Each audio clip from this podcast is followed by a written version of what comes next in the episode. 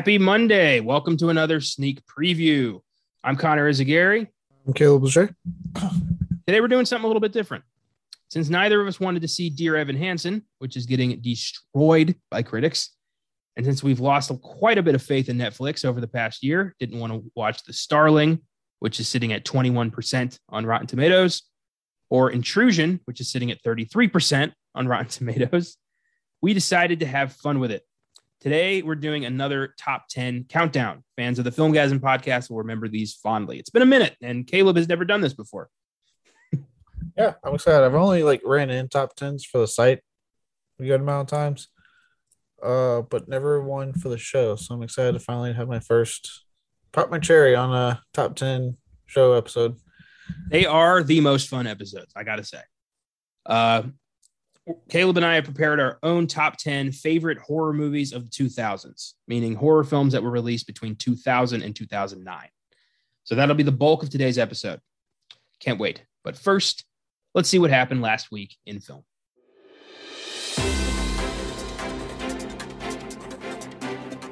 Last week in film.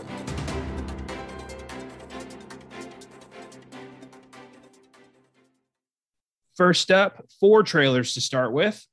Uh, we got the second trailer for Halloween Kills hitting theaters and Peacock on October 15th. Uh, solid trailer. Looks like we're going back to the beginning in more ways than one. This will be exciting. Yeah, no, this uh I was kind of scared because I know a lot of people complain about the marketing for the last movie, revealing a lot of the footage. But I said I went ahead and watched this trailer and no, it looks good. I mean, I'm so excited for Halloween kills. I think this one's gonna be awesome. Cannot wait. Yeah, I this is bitching. I didn't need a trailer, honestly. I was on board for this immediately. But I am, you know, I'm getting the feeling that this is a bloodbath, and that's fantastic. Just Michael carving his way through Haddonfield in a way I don't think we've ever seen. This is Michael on the defensive, which is new. Yeah, like he's he's on the defensive. He has a town rallied against him this time. We got prior survivors coming back. Like, yeah, this is an all out bloodbath. And I keep hearing that what they they're only showing like a tenth of the kills and the gore in the movie and the trailers. Like there, there's apparently a lot more in store for people that have seen it. I think at uh TIFF, I think is where they uh, premiered it. Yeah. So apparently we're in for quite a treat come October 15th. Beautiful. That's in two weeks. I can't fucking wait. Or three weeks. Sorry, got my times mixed up. I really want to see this. um, next up, the full trailer for Spencer, the Princess Diana biopic starring Kristen Stewart, hits theaters November 5th.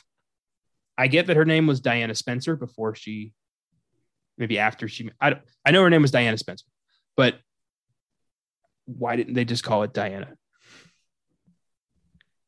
I don't know. I mean, look, admittedly, I'm gonna straight up say it, not up my alley to immediately watch.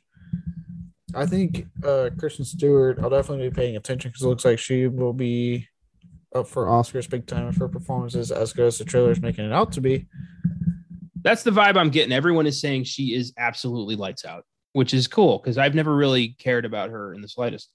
But I'm looking, I think this movie is going to change that. This for me, I think is going to do what The Lighthouse did for me for Robert Pattinson, kind of a race Twilight. So I think we'll see. Yeah, well, I know both of them have also kind of like disowned that franchise big time in interviews, especially Pattinson more so than Stewart. Um, so I get the feeling that both of them just they they there was an opportunity to kind of get something and I guess you know stepping stone to something bigger and luckily Pattinson has really gone better stuff since then. Like so, the Lighthouse and this upcoming Batman film that I'm tired of hearing about. I just want to fucking watch. oh, I uh, I was watching this article on uh, Cracked.com about just the the weirdest and most entertaining uh, commentary on DVDs, and I guess the commentary for Twilight is worth watching the movie again because Robert Pattinson and, and Kristen Stewart just eviscerate the entire movie, just make fun of it, just mock it. Pattinson goes on a big whole thing about veggie burgers, like not even watching the movie anymore. It's, I, I listened to some of it. It, it was great. Yeah, I, have seen like interviews with Pattinson just pretty much just making fun of his character, like basically saying like, "How do you teenage girls like this character? This guy's a stalker." like, that's good. I'm excited for Spencer. Princess Diana has such a fascinating story, and uh, looks like this will this might do her story justice. I hope Kristen Stewart is up to the task. Next If up, it's, if it's a primary for Sneak preview, I'll watch it. If not, I'm not watching. November fifth. I think we've got other stuff. We'll see. I'll, I won't. I, I don't. I won't make you watch this if you don't have to. I know you don't care. um, next up, Finch, a post-apocalypse drama starring Tom Hanks as a scientist who builds a robot buddy to help him protect his dog in the wasteland. It's Apple TV Plus on November fifth. Uh, this looks cute. I watch anything with Tom Hanks.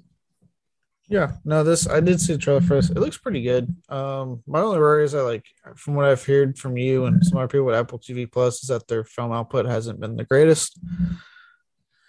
It looks like that's going to change though, because like earlier this year, I watched Coda, which was fantastic, and with Finch and the movie we're about to talk about, uh, I think Apple TV is about to change their output. I think they're going to be big next year. Okay. Um, yeah, I mean, like you, I like Tom Hanks. Who doesn't like Tom Hanks? So definitely looks like something that might be at very least entertaining. Still makes entertaining movies. So I, if I don't have a T, Apple TV Plus account, so I'll check it out if I ever get an account. Good. Finally, the teaser for Joel Coen's The Tragedy of Macbeth, starring Denzel Washington and Frances McDormand, hits theaters on Christmas Day and Apple TV Plus two weeks later on January 14th. This looks off the fucking wall. I this looks so intense. It's Joel Coen on his own for the first time. Ethan's nowhere to be seen here. Uh, I doubt that's. I don't think that's gonna. That means there's a split coming. I doubt that. They're you know they're fine, but this looks so good. I'm very excited for this. I'm so glad you are because that trailer bored the living fuck out of me. It was 40 seconds long. You can't you can't hold interest for 40 seconds. Not for that movie. It's I I don't care about Shakespeare either, but Macbeth I I have a soft spot for, and this just looks so exciting to me. So, damn. Okay. There's nothing that looked exciting to me. I'm I could care less about this film coming out. I thought you were a Coen Brothers fan. I am. I'm not the biggest Shakespeare fan. He bores the living shit out of me. Me too. I fucking hate Shakespeare. But this is the Coen Brothers doing Shakespeare. That's got to be something. Nope. All right. Well, I'm. I have a. I have a feeling this is going to make some Oscar buzz. I I'm going to be talking about this movie a lot over the next. Look, when it comes to Shakespeare, I'll watch Romeo and Juliet again. Shout out to Josh. I'll watch that again because that was entertaining, and I'm definitely I'll check out uh, Shakespeare shitstorm coming up from Troma. I'll watch theirs because their stuff's entertaining. The 2015 Macbeth by Justin Kurzel, starring Michael Fassbender and Marion Cotillard. That was really good. That was a hardcore war epic. That was an action movie. telling you, man, they're out there. The good ones are out there. You just have to know where to look. Troma Entertainment, got it. Okay. I'm I'm I'm ice skating uphill here. This ain't happening. Sorry, Uh, this movie. I'm glad you like it. It just it did not. I just yeah, 40 seconds of me just going, yeah, no, I'm good. I am I'm pretty disappointed right now. I'm not gonna lie. I thought we were gonna have a moment here, but nope, that's gone. Did you wait? You really watched that trailer? I thought Caleb's totally gonna like this trailer.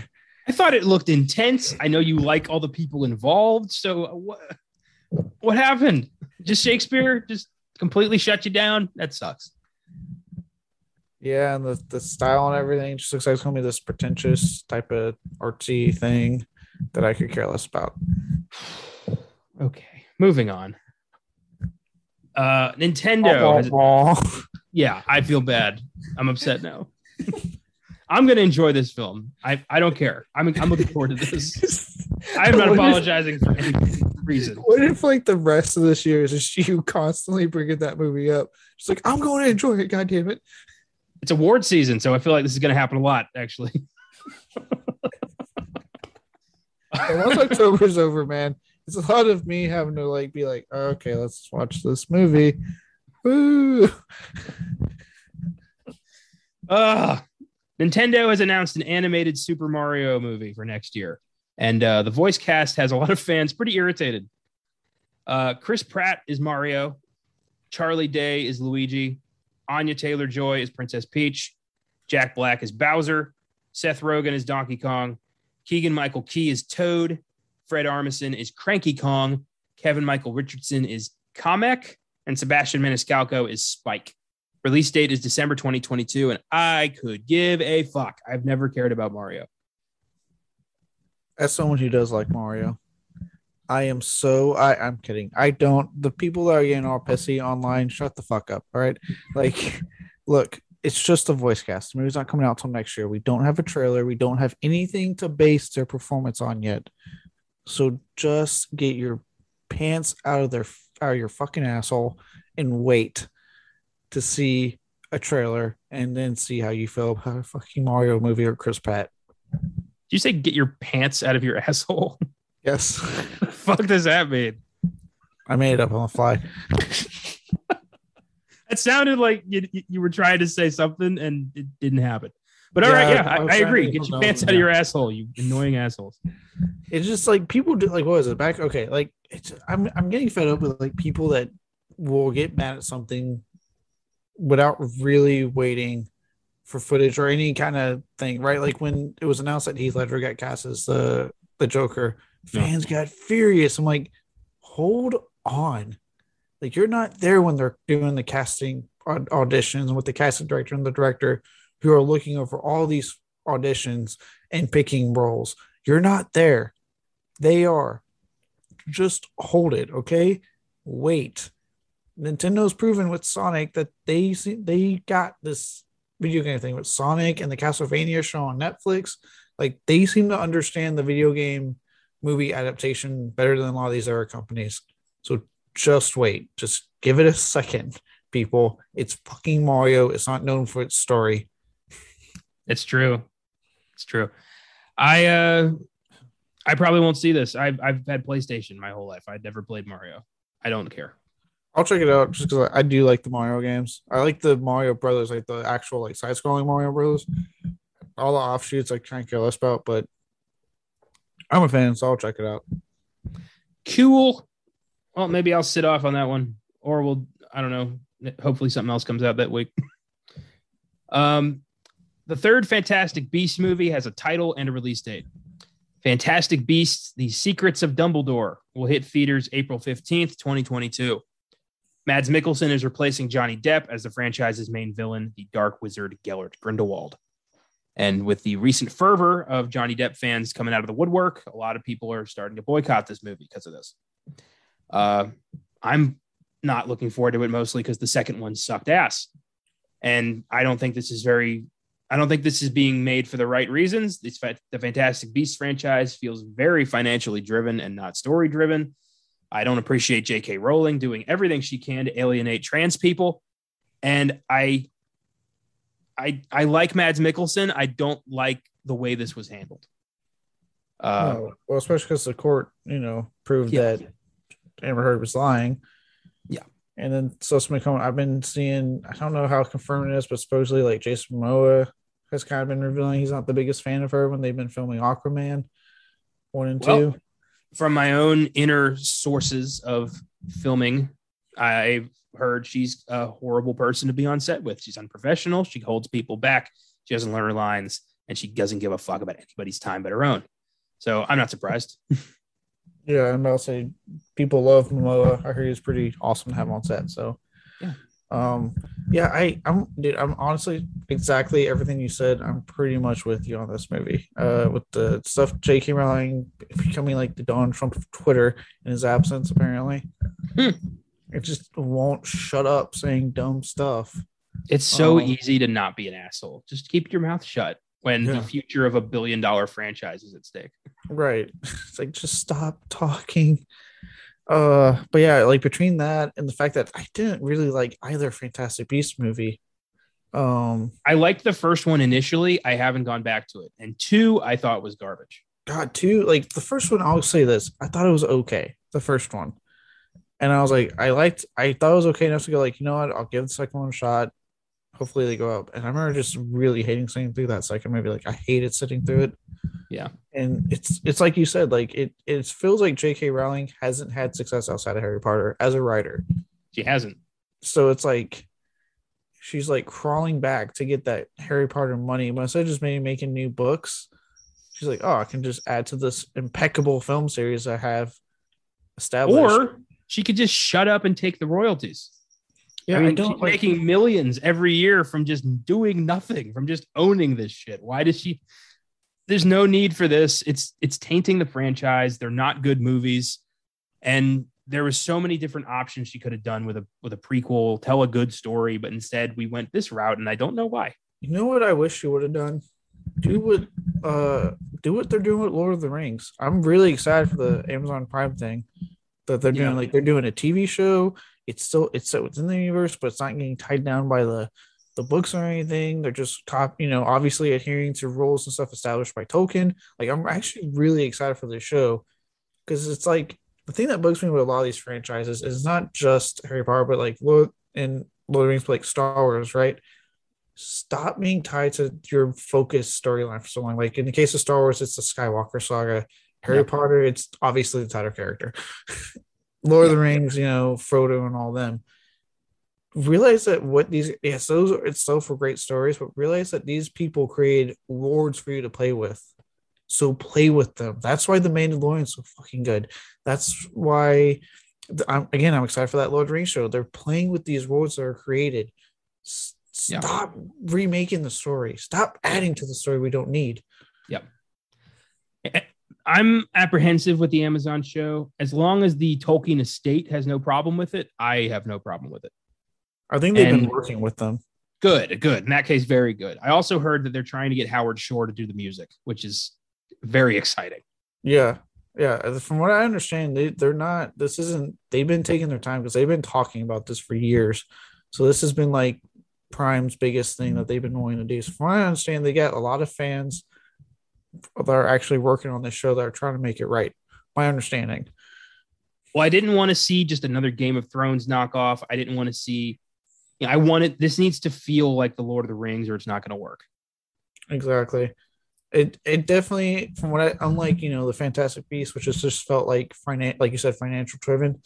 What I've been seeing on like I again my two main sources when I always say like I hear this for me is Bloody Disgusting and IGN. Those are my two like biggest sources I go to.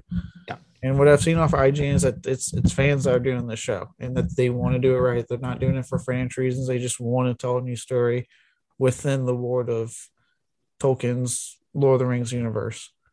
It's good. I think you know with Fantastic Beasts, why not just tell the story of Dumbledore and Grindelwald in one movie? Why do you need to have five? Why is Eddie Redmayne even here if there's going to Yeah. be the no Fantastic Beasts through line anyway?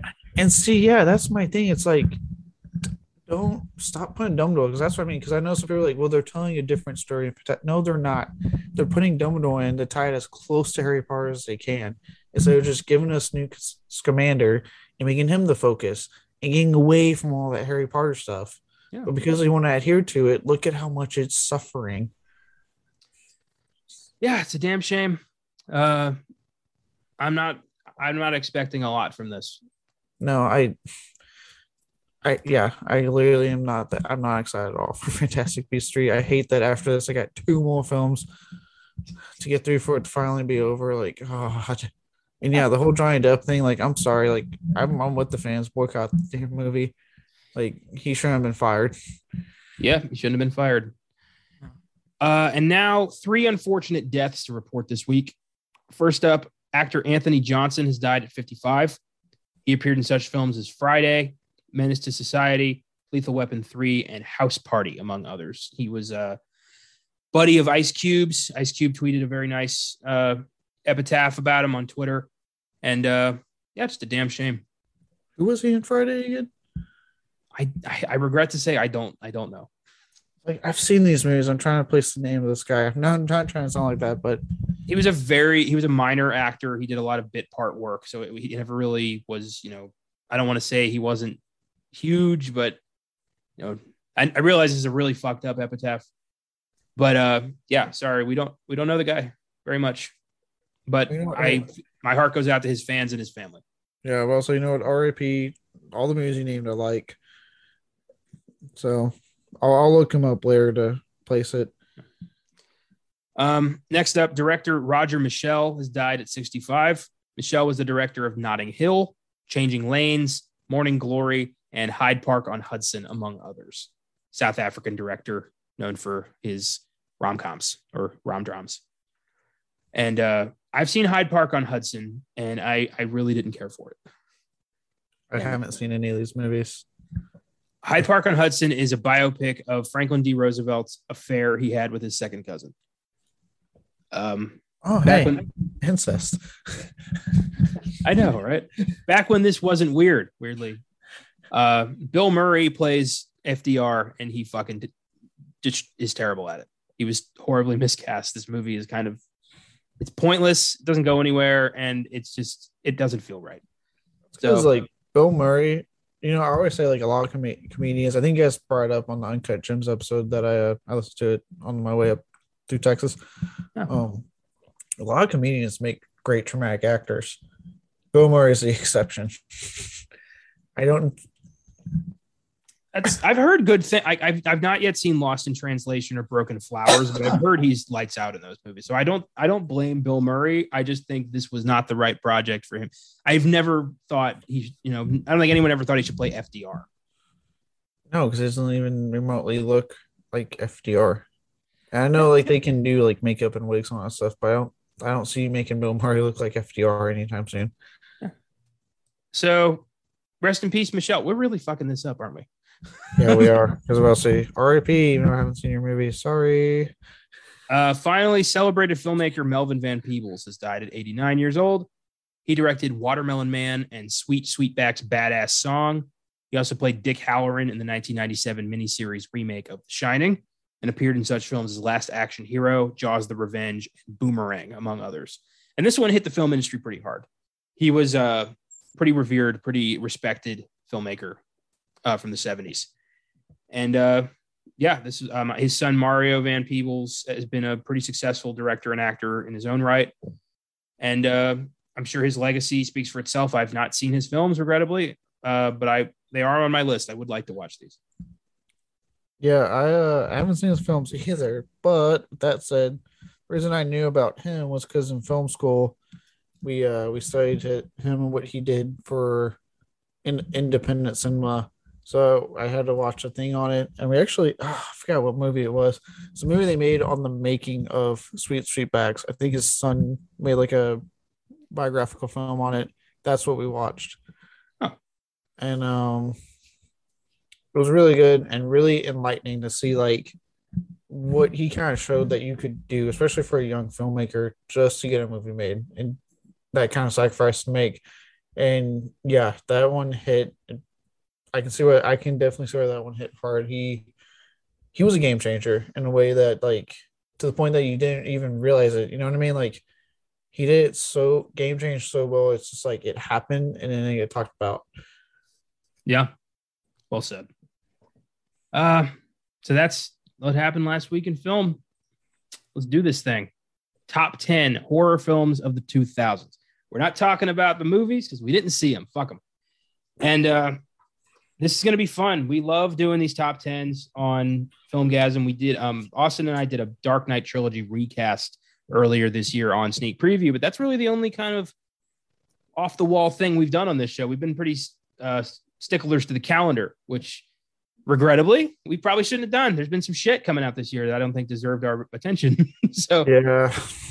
Yeah, uh, I mean, like I said at the beginning, I mostly done uh, stuff on the site. Um, I know I did. I think it ended up getting a little, actual some good traction. The top ten, like hottest women in TV or horror, something like that. It was definitely like you know, I think like what college age me doing something like that. But I remember I somehow got some traction yeah, at people Um, like countdowns. It's you know, are those episodes are always uh, exciting and get a bit of a reaction. So that's that's awesome. Yeah, and I was very excited to do this because, like I said, I know I did one. I think what was the one I did? Top 10 2010s. Yeah, when uh, you Uh, wrote in, yeah, Yeah, I wrote that one in, and apparently Austin really loved it. And I remember I, when I did that, I put spoiler for those who haven't seen that list yet. I put upgrade as number one. I remember when I put it, I knew I was going to get a little bit of pushback because I was like, I know this doesn't squarely fit into horror, I really fucking like this movie. And sure enough, I remember you texting me going, "Upgrade, really? Number one, horror?" And I was like, "I know, I know, I'm aware." Well, you know, after watching Upgrade again for the show, I can say like I get it. There's horror elements in there. I, I get why that made your list.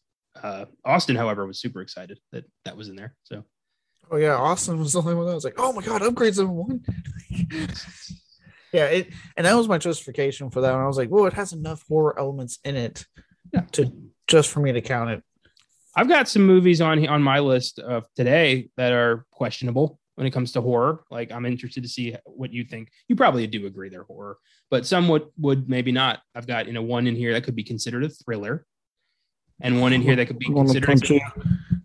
Punch you through my computer screen. just not to us, but like in the broad sense of what you know most people consider. We're the, we're rare in thinking thriller doesn't exist, but I got one potential thriller and I got one that's a comedy. So, yeah. Ooh, ooh, Uh, ooh. Mhm. I know you said you might uh know mine, but I think I got some surprises for you. I'm not sure. I think I might have some surprises up your way. Well, we will see. I have a feeling we're going to have some overlap. Uh, you've definitely seen more horror from this decade than I have, but what I've seen is pretty decent and enough to for me to have a really vibrant top ten here that I'm proud of. So let's uh let's get this thing started. Yeah. Well, like real, real quick. Yeah, I, I I have seen a lot, but uh, I mentioned it to you when I was coming up with it. It's because like this is when I was a teenager, so this this decade's like really special to me. Yeah. Because this is really like when I was like discovering all this stuff. There's a lot of different trends that happened in this era, from the the remake craze to the J horror remake craze to you know the torture porn and a brief flirtation of the um, found footage before the 2010s hit.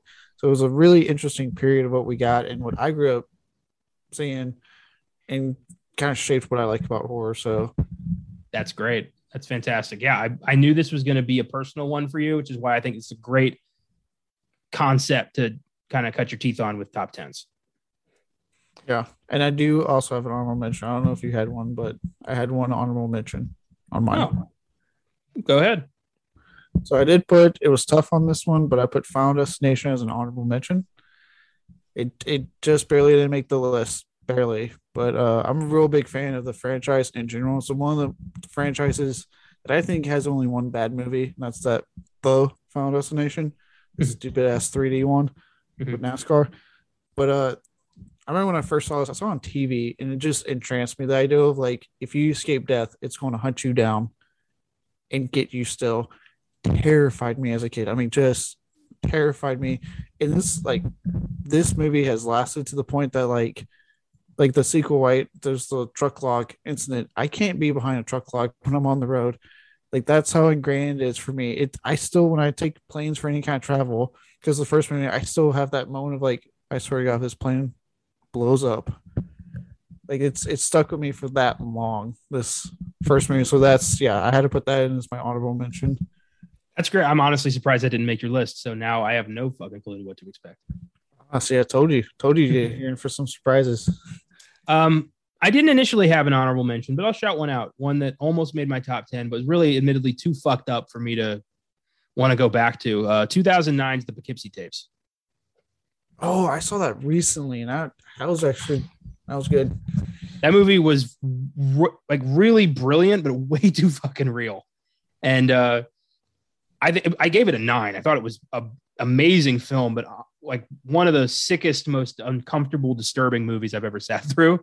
So I don't want to watch it again unless I absolutely have to. And there are these other 10 films I do enjoy. I've seen multiple times. I enjoy watching them. So that's what I took into account. Uh, Poughkeepsie tapes will no doubt be done on the Filmgazm podcast in the future, be it by our pick or the book. It will happen. Uh, and I'll, I'll wait. I'll wait till that happens to, to watch Dude, this. the- I won't spoil it here, but let's see if you get what I'm about to put down. The table scene in the living room. Fuck me, man. me. That oh my god. That- God, when they reveal that, I was like, oh, Ooh. That's the first oh. time I, Oh. after I watched a movie, I looked up all the actors to make sure they were actors. I'm like, holy fuck, this, this is a snuff movie. I'm watching a goddamn snuff film right now. It was, yeah, bonkers movie. Uh, did not make the top 10 because frankly, it's just, it puts a bad taste in my mouth. Yeah, you gotta watch something else after that. Yeah. Fuck. All right. Well, why don't you start us out with number 10? All right, number ten. This is the only one that fa- anyone listening might be. This may not be exactly horror. Only one on the list. Number ten, I put as a recent Filmgazm episode, Pitch Black. Oh, here we go. Yeah, Pitch Black has come back. Continue. So, for those who didn't listen to that episode, I saw this movie uh real young. Actually, so how I ended up seeing this movie was I was with a buddy, and his dad was like, "Hey, let's go to the video store and rent something." And so we went, and he kept coming up to me like, "Hey, have you seen this?" I was like, "Yes," and then he put the movie back because I guess he wanted to make sure we got something we both didn't watch. I think he went to like five or six movies of like, "You've seen? Are you kidding me?" And his dad's like, "Come on, find a fucking movie so we can go." He's like, "He's seen everything." And I guess it was like reaching max annoyance where you just looked to him is like right, grabbed pitch black, randomly across from it. Have you seen this? I was like, oh no, I haven't seen that. And then that's what we brought home. And like the moment I sat through that movie, I was I fell in love. And this was before like I was a kid, so this was before Vin Diesel was Vin Diesel. Um, and I just saw a guy that to me was doing a fucking damn good job in the role of Richard Riddick. Yeah, Richard Riddick. Yeah, Dick Riddick for those for Connor. but you know, just really giving us this. Richard Bruno Riddick. Don't forget that shit. I I, I. I keep trying to. but you know, he gives this. You know, he just he gives us to me one of the most coolest, most badass characters in horror. That like, I remember I wanted the eyes so bad as. I was like, dude, how can I get those eyes? and just like that, and just like the plot and the world building for that movie, it just drew me all in. I've seen it tons of times. It's like it's honestly the only Vin Diesel movie I'll defend to death. Like you can make fun of all his other movies, fine. Say what you will about Triple X, Fast and Furious. Okay, cool. The Pacifier, I don't I don't care. I'm defending Pitch Black. Oh, I remember. That's yeah. I, I yeah. This there's again horror elements. I would I put it more in action sci-fi, but I get it. And while I might not I may not care for this movie, I will defend to the death your right to enjoy this. Thank you. Yeah. I will, and like I said, this is the only one that is like pushes that line we talked about earlier with horror. Yeah. So like, like I said. I'm, yeah, like I said, I'm fully aware that this one has more of the elements and not necessarily full on horror. I think the only one that was to me full on horror was actually the third movie. Okay. I don't I don't remember it, but I'll take your word for it. Cool. All right. That's number 10. Goddamn. And that was a that was a you spent a good long time defending that film to death, and that's your 10. That's interesting. All right. So nine through one must be just like diehard favorites. Remember when you said you were going to guess this? You had an idea. Yeah, I think I'm way off. Uh my number 10 may surprise you. I don't know if you knew how much I liked this movie. Um six of my picks, by the way, are past Filmgazm episodes, just for information. Um this is a film that I had been told to see by you for quite some time. And then finally, we, we uh, Josh and I did it on the show in your honor. 2006's Hatchet. Yes, overlap already. I'm not going to tell you why I have it on mine, but this movie is so goddamn entertaining uh, from beginning to end. It's a horror kind of you know extravaganza. It's a there's so many nods to the slasher films past. Uh, the cameos they are able to get, like Robert Englund and Tony Todd, and it's just such a fun, entertaining bloodbath. I've never seen somebody's head just get ripped open at the jaw like that. and I got to say, well done, Victor Crowley, hell of a hell of a cool villain, and uh, Kane Hodder did a great job. the bit with Tony Todd as the like witch doctor dude who got sued for endangerment made me laugh so hard.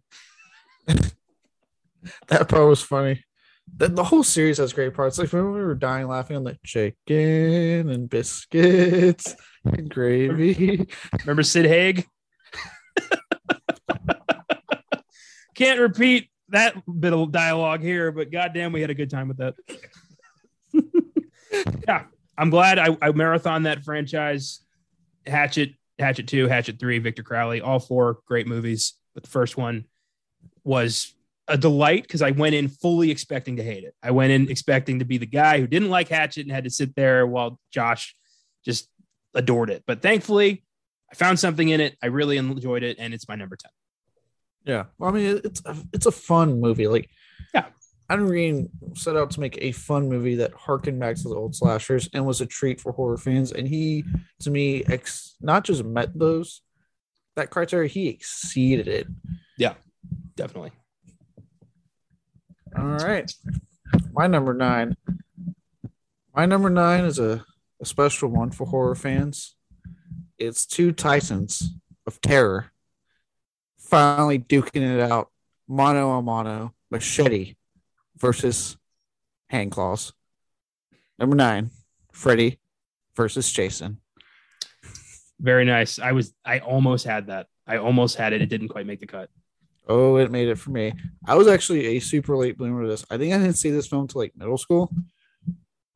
And I heard about it from kids that I had seen like, oh, Freddy versus Jason, you know, like that schoolyard talk but I I saw it later and I just fell in love. I you know there's a lot of people that try to like really down this movie like eh, it's it's really not that good. I'm like, dude, this is I don't know what you don't like about it. I think it's incredibly fun.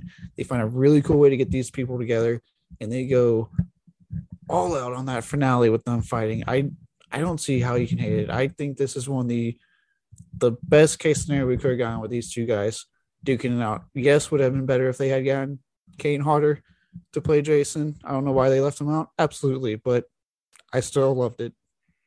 Yeah, no arguments here. Freddy versus Jason is a fun fucking movie. Uh, I remember very distinctly the first time I watched that movie. It was at a birthday party in fifth grade. Uh, I remember the kid's name. I don't want to say it in case it comes back to him, but I doubt it would. Uh, I was invited. I didn't really like the kid. I don't know why I was at the birthday party, but they were watching they they bought a movie on pay-per-view they wanted to buy a movie and freddy versus jason is what they bought and i had never seen anything that hardcore before. And i was watching it and within five minutes there's tits and i'm like this is the greatest movie i've ever seen. And, and i'm i'm being honest here. I got nothing i got nothing to prove.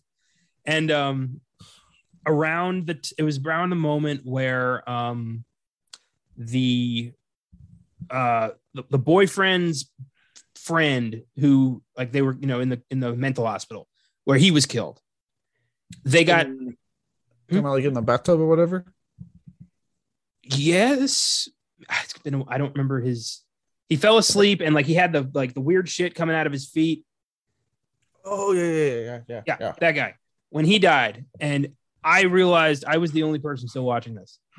And they turned it off because they wanted to play Grand Theft Auto. And I'm like, no, I'm into this. and it took a long time for me to finally finish that movie. I was really pissed. I would have been so mad, dude. I I think one of the my favorite, like one of my favorite kills in both franchises in that movie, and it's when the the the douchebag boyfriend comes over at the beginning of the movie, and they they're banging in the room, and Jason comes out of nowhere and just squishes them in between the bed or him. Yeah. To go shower. But that was such a gnarly death. I was like, dear God. like stabbed like six times and then just crushed. Yeah. I mean, you couldn't have set up a more unlikable dickhead for that to happen to. You know, babe, don't make me ask you twice. Like, just what a horrible human being yeah, it was like, oh god, it was like every 80s like stereotype just came into force in that character for that movie. um, I mean, like you have that scene, you have the the rave scene still stands out when Jason officially like Freddy loses control of Jason, he just goes to town on those people. It oh, and then like I've I watched the bonus features, like the amount of like commitment to this being like an 80s style made film with the practical effects and stuff. We're still in, obviously including a lot of early 2000 stuff. Like there's a fucking a metal song that plays on the soundtrack. Like I just yeah, I I love this movie so much. This I'm sad that we couldn't get the sequel, Freddy versus Jason versus Ash, whatever versus they were going to do afterwards, and they tossed out a bunch of ideals. But you know what? It took like 10 or so years to get this one. I'm fucking glad we got it. I finally tracked down the graphic novel of Freddy versus Jason versus Ash, the, my holy grail. I finally found a copy. I splurged, like I, I paid a lot for it. And uh, I'm waiting to have some downtime so I can just sit down and enjoy that because I want to know like what were they to do. And I'm oh my god, that would have been the coolest horror movie ever made. Ash taking down Freddy and Jason. Oh, dude, they had they I I read like the different like verses ideas they had. They were thinking about using Michael, obviously. Leatherface was another big thrown out ideal. Um, mm-hmm. even Pinhead was thrown out. I think as I don't know if it was a joke, but I think they threw out Chucky. They were just like, look, let's just look at all the horror icons. What can we do? Pinhead, I think, makes the most sense. Leatherface, that that fight's over in two minutes. He's just a he's just a feeble-minded dude with a chainsaw. That's not a fight. All you have to do is get a woman with really nice legs, and all of a sudden he loses his mind. yeah. Oh my god. I would have had Freddy and Jason get like, you know, frozen or something. I would have done the Jason X route and had them end up in the alien universe. Oh, that would have been all I would have been off that. Freddy versus Jason versus Alien versus Predator. Oh fuck yeah. Ridiculous. But yeah, great pick. Uh really fun movie. I can't wait to do that on Filmgazm. I know we have the franchise in order rule. We we, we might make an exception for that. I'm down. I, I'm always down to watch that movie.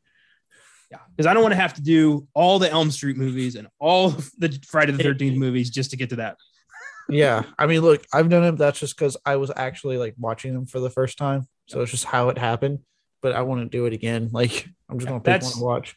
That's like 20 weeks of podcasts before we get to Freddy versus Jason. Not worth it. So maybe we just do Freddy versus Jason. I'm down with that. Awesome choice. Great movie.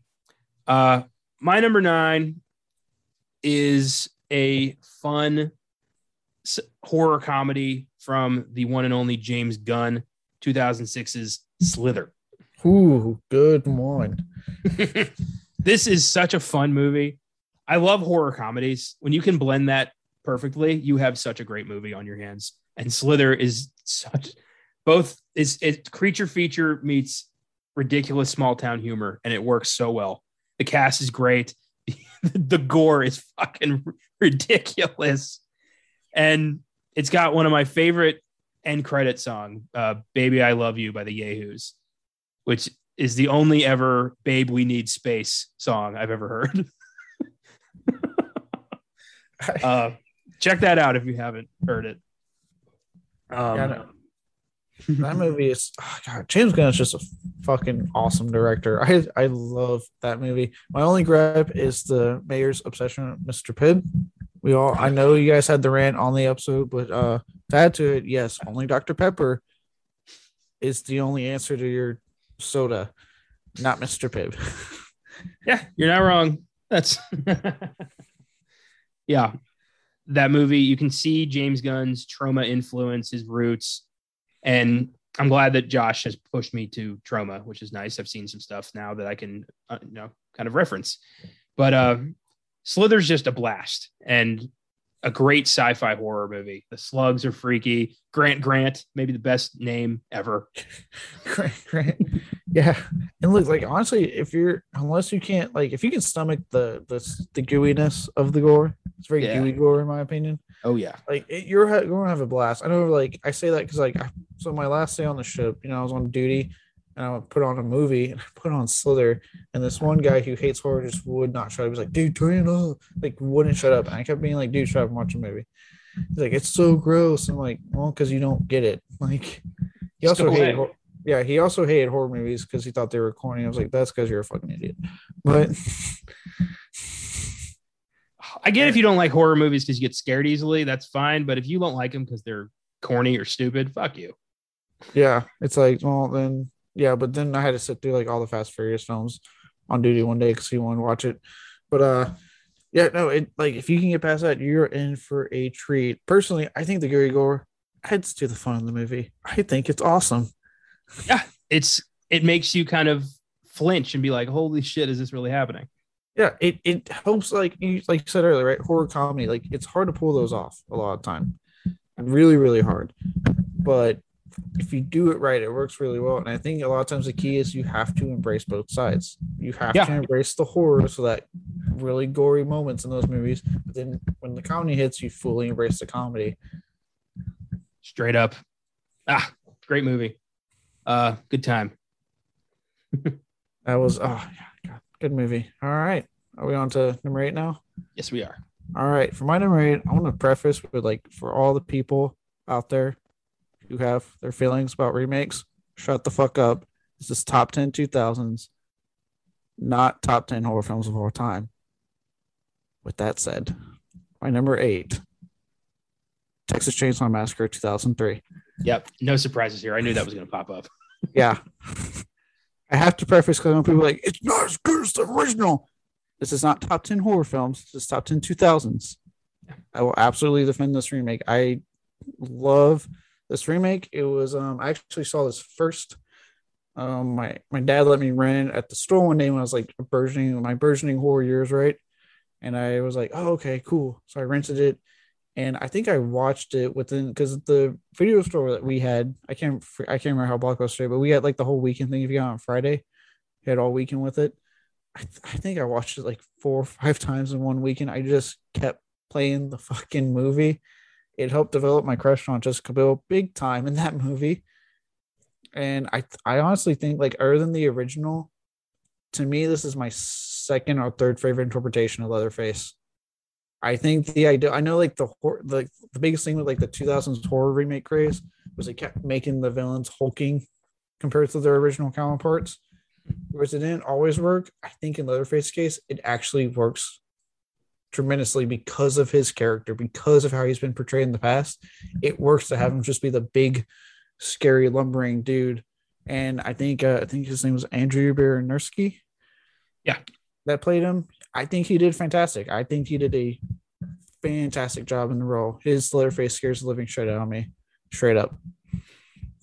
Yeah, well done. Uh, I remember watching this. I think you let me borrow this. You're like, you need you need to understand, and you handed me the movie, and I watched it at home, and I'm like, all right, it's not, you know, it, it's nothing's gonna come close to the original Texas Chainsaw Massacre. It's untouchable, but for a remake, not bad, and that's surprising to me.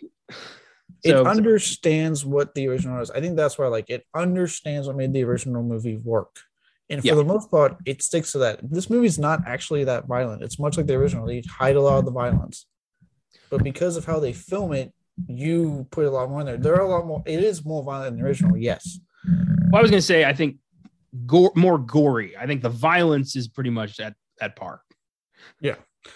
I mean, yeah, no, you, I mean, you see a leg come off for Christ's sakes. But uh, another thing I also really like about this film is that R. Lee Ermey is fucking fantastic in this movie. Yeah. Like, oh man, I like. I think one of the scenes that like I remember as a kid it made me laugh, but now like my humor's gotten so sick it makes me laugh when he's taking the body out of the car and he's like, "Don't I have all the respect for the dead lady? Don't you get it wrong." He turns and goes, "Get that fucking body out of the back of my truck so it doesn't stink it up." Just immediately. I think it's cool that I mean between Full Metal Jacket and Texas Chainsaw Massacre, I, I can't think of anything where R. Lee Ermey actually got to have a meaty role that wasn't just like a brief cameo or a bit part. So for him to actually have a substantial role as like the villain was awesome. And I totally bought his, you know, demented, cannibalistic backwoods southern sheriff. I I got it. I believe I I believe that big time. He Um, sold it. That that scene in the car when he makes the dude put the gun in his mouth to me is like one of the most intense scenes. Because she's just like, "What the fuck I got in the mouth?" Like I'm like, "Oh my god!" That's one I like to, you know what? We did the first two Texas Chainsaws. And when it comes to remakes, as long as we do the first one first, I totally want to do the remix. And maybe we do we do this in the near future. Be down. Like I said, this is a this is a remake I do defend. I do. I, again, I do. Yeah, obviously, I'm more into the original, but I do really, really like this remake. I think it it's a remake that to me gets a lot of it right. the people behind it cared about the original film. It helped that they got the cinematographer back from the original for this one. Really? And- I didn't know that. Yep. He Oh. did the original film and the remake. That's And, um, awesome. Yeah. And it I don't know, it just like this was the one of the few cases that Platinum Dunes fucking nailed it. So I'll yeah, I love TCM 03 as I have it on my notes. I will say I don't have any remakes on my top 10, but really that's because I don't I don't like a lot of them, but I I will I understand Texas Chainsaw Massacre. That's that's one that does stand out. I mean, it started the it started the remake craze for the like I know there was like the J horror thing going on, but it started like the American remake craze for lack of a better word. Um I do I do have a memory of being in a movie theater in 2002. Uh and you know, our movie theater was a Regal theater attached to the Valley Mall in Hagerstown, Maryland. And we would walk up this big hallway to the box office, and the hallway had posters lined up, and we would see what's coming out. And then I saw the poster for the Texas Chainsaw Massacre, and I had never heard of that. So I, I asked my mom, "Mom, can we go see that?" And she's she's looked at it and is like, "Oh, absolutely not." and I was like, I didn't know it was a horror movie because I didn't know what you know. I just saw Chainsaw, and I, I remember thinking like, "Oh, that's probably bad. That's probably bad for me." I didn't know what a massacre was. I was I was eight. Chainsaw's a bad okay. Um, did you ever see about hear like the marketing story on this movie? No. So you know how they got this made? In one of the few genius moves ever done by Michael Bay. the the trailer to get them the funding to make this was a black screen and just sounds of a woman screaming and running. And then silence for like 10 seconds. Nothing. Again, it's just all black screen, okay? and then out of nowhere you hear a chainsaw revving and it busts through the black screen to reveal the title and that was the original like check it's on youtube check it out yeah, and that's how they got the movie sold like that's what made them go okay let's yes let's go ahead and do this remake that's pretty awesome. That's yeah. He doesn't have a lot of moments, but that's a good moment for him. that's awesome. Um, my number eight is a film that's very dear to my heart because it is the second film that scared the absolute living hell out of me as a child. Uh, we've, you know, if you listen to the Filmgazm podcast, you may have heard our episode on evolution. This is not that film. That's a sci-fi comedy. I am well aware of that. but it happened to me again a year later when my mom and dad took me to see Signs. a lot of people don't care for this one. I know. Uh, i'll say i will i'm unfortunately on the camp of don't care I But know. go ahead defend your right to like this movie M Night does not have a lot of good ones, and Signs to a lot of people is not one of the good ones. Admittedly, I probably would think the same thing if I hadn't had this happen to me when I was seven years old. I saw the movie. Uh, it was PG thirteen. My mom and dad should have known better. Saying it here. I thought the movie was really boring up until the scene that is kind of the infamous scene of the movie, the news reel, the news footage of the little girl's birthday party or the little boy's birthday party, and the we get to see the alien for the first time, and the alien walks across the screen. Something awakened in me that scared the almighty hell out of me. I screamed, I ran. My dad took me into the bathroom to to like assure me it's just a movie. It's fine. It's okay. Aliens aren't gonna get you again. I think we know what I was afraid of as a child aliens aliens and monkeys. but this movie, I went back in and uh, I just kind of sat there quietly. And then when uh, Joaquin started beating the shit out of the alien with a bat, I was like, hmm, get him, like whispering, like, get him. and uh, ever since then, I've had this weird fascination with this movie. I think the music is terrifying. I think the concept is so real. I think the way he does an alien invasion from the perspective of one family is so smart. I, I love the kind of crisis of faith happening in it. The idea that the, the aliens could be demons, if you look at it that way. And I just think it's a very unsettling movie. And that scene still gives me the willies. Like I still get goosebumps. It's uh it's cool. There's not a lot of films that scare me, but there's these fucking evolution and signs are always going to be there in my head, just constantly reminding me that they scared me as a child and they can still get me. You know, they can still get me. yeah. So signs. I couldn't do this list proper without signs. That's you know that's fair. Um, I honestly I'm not one of those that hates the complete movie. Actually, I'm pretty down for the movie, all the way up to the twist. I'm I'm that's for me. I'm in that camp where like the twist kind of ruins it for me. I get you. Um, I, it's a it's a stupid twist. I agree. Yeah, but before that, I no, I'm with you. Like the movie is showing what Shyamalan can do when he actually writes and directs a good fucking movie. And The um, star yeah, of that movie is James Newton Howard's score. That music is bone chilling. the music, yeah, the music's creepy, and yeah, no, that scene honestly, it made me jump. I didn't, I didn't get the visceral reaction that you did, but I do remember jumping quite high because to me it's like that Exorcist three scare where it's like you're not seeing it coming, it just happens, so you're not Yeah. prepared. Well, I love that the introduction of the alien, and it's not like you know industrial lights and magic. It's not Independence Day. It's a little footage of a little kid's birthday party, and you just see it for half a second, just whoop whoop, whoop and you're like, "Holy shit, this is happening!" it's Jesus, man. Just oh, I still can't watch that movie at night. I can't even to this day. I can't. I can't watch that part. If it comes on at night, I'm closing my eyes. So we got there. Do we have to have a therapy session on that one too in the near future? Oh, we're going to signs. I uh, yeah, we're doing that's happening. That's coming. I working through evolution is one of my favorite episodes we've ever done. That helped me a lot.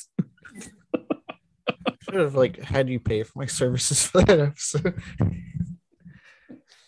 Oh, good times. Yeah, I can't wait to do that for signs. Yeah, and you know what? I am happy that you like it. Much like my pitch black listening, I am happy that you like it and It's enjoy so it. much so much harder to defend M Night Shyamalan and Mel Gibson. so I've got the harder job here, I think. This is true. Vin Diesel is you can not as hard to defend as those two. Vin Diesel is not, as far as I know, an anti-Semite, nor is he a notoriously shitty filmmaker who keeps getting second, third, fourth, fifth chances. Yeah, no, as far as we know, he's just kind of a douchebag, and that's about it.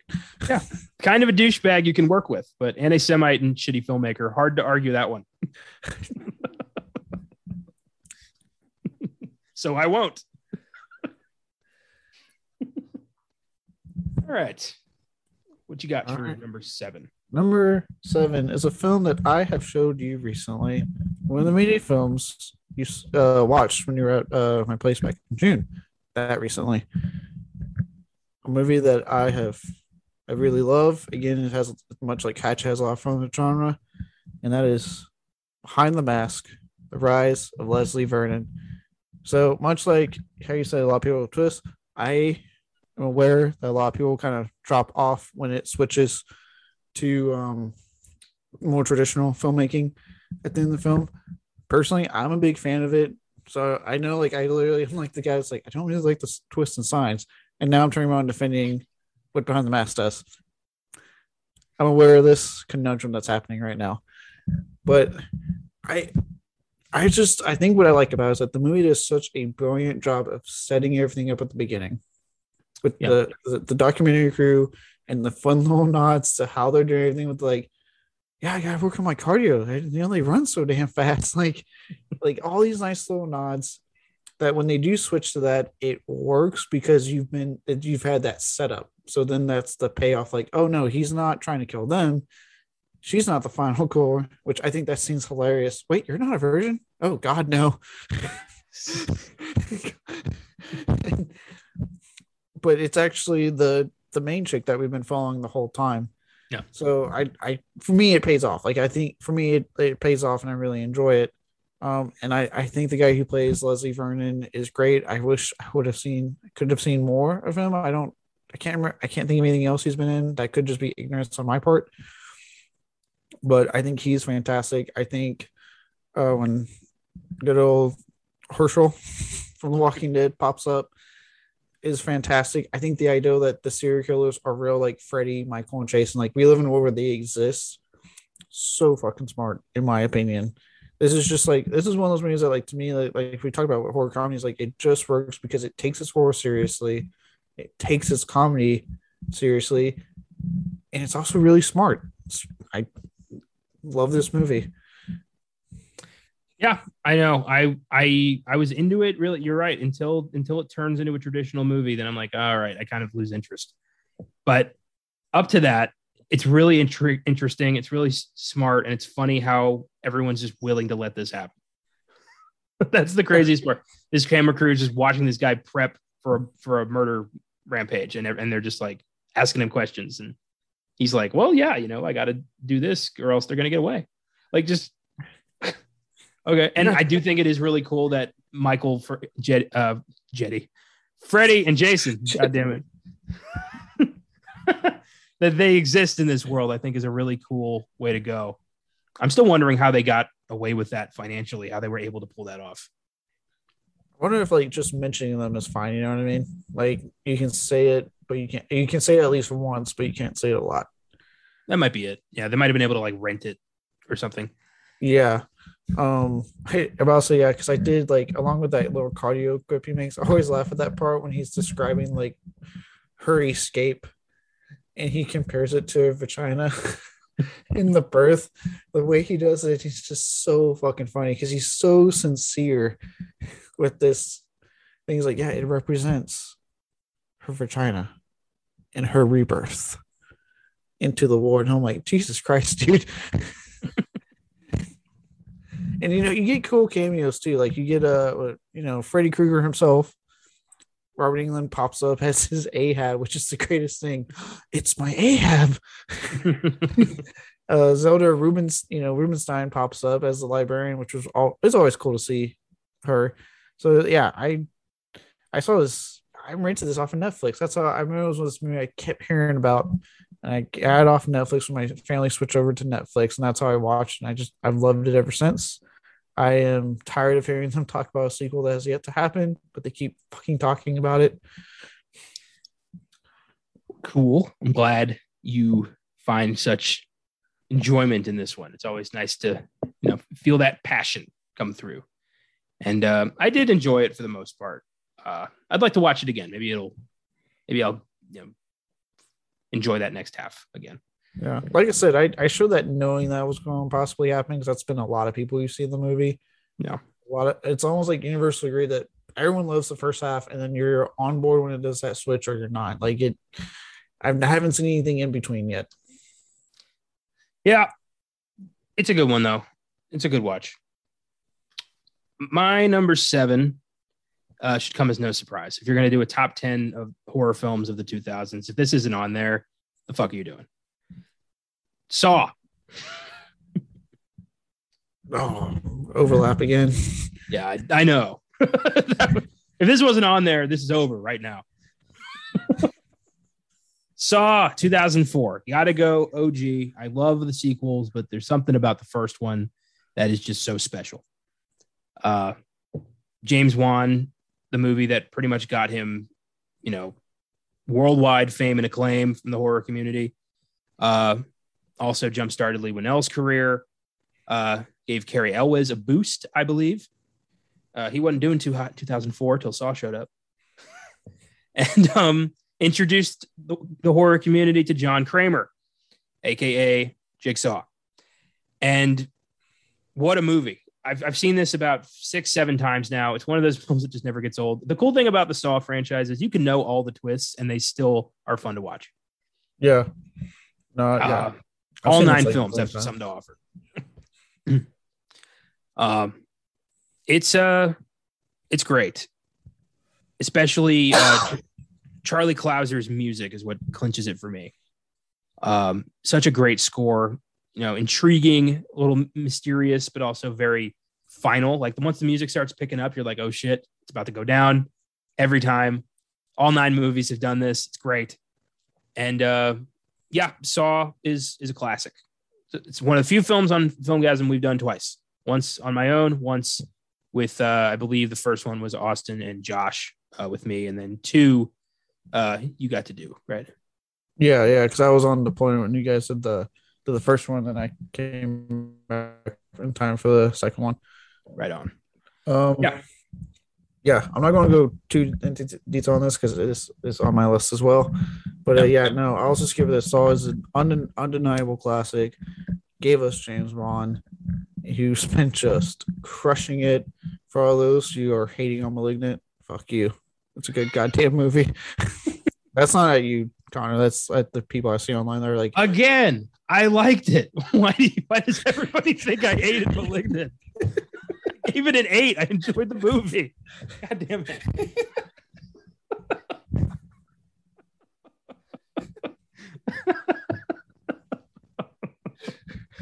Ugh.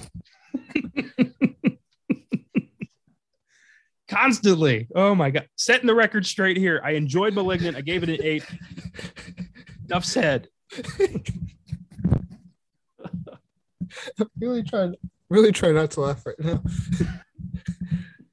oh, I want to laugh if you say this now. Then when we do like our top ten for the year and Malignant's not on the list, it's just like, oh look, you didn't like the movie. Well, I can tell you right now, I liked it, but it is not making my top ten of the, of the year. It was making mine. but uh, no, yeah, it gave, you know, it gave us James Wan and Leigh Whannell, who's been also crushing it. So yeah, this is another classic. Gave us a new icon of horror, a, the hottest franchise at the time it came out. I mean, I grew up knowing that every October I was getting a new Saw movie. So yeah, this is a this is a big one. Again, I'll go a little bit more into my personally when I get to do it on my list. Of course.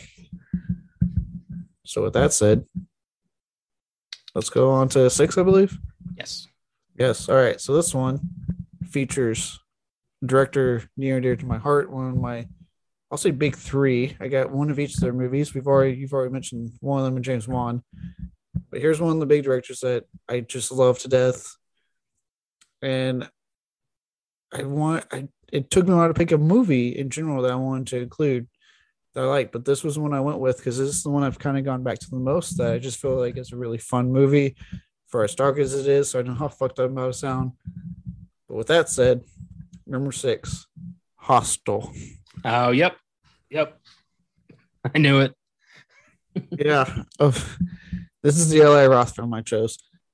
So with this one, I think what I like the most out of all his filmography, especially why I say like his to me his great run of his first three films, is that to me in a way, it was it really took his fear of traveling to an extreme. like and I think I love how he structures this film that the first half is them partying, having a good time, being these obnoxious Americans in a foreign country. For those who like boobs, lots of them in like the first 40 minutes of this movie. And then it just completely flips on a dime and becomes such immediate, just grim gore, torture to the extreme. And I actually will say that I Hostel did more for torture porn than Saw did initially because Hostel came out of the gates when it was Saw kind of built up to it. Yeah, I agree with that. Yeah, and it just, I think this is like you, you can see a very hungry young Eli Roth in this movie, just putting it all out there. The the gore effects still look so gruesome and grisly, and I mean that in a completely good way. Like it holds up in that department and it, it kind of made me scared to travel. I was like, I don't want to go somewhere foreign and get grabbed by some foreign torture group. Um, I do. Uh, the only reason I didn't do part two is because that one actually took a while to grow on me. I remember I did not like part two at first, and then over the years it's grown on me, and I think it's a solid sequel. Uh, the less said about three, the better. That one was shit. But OG Hostel.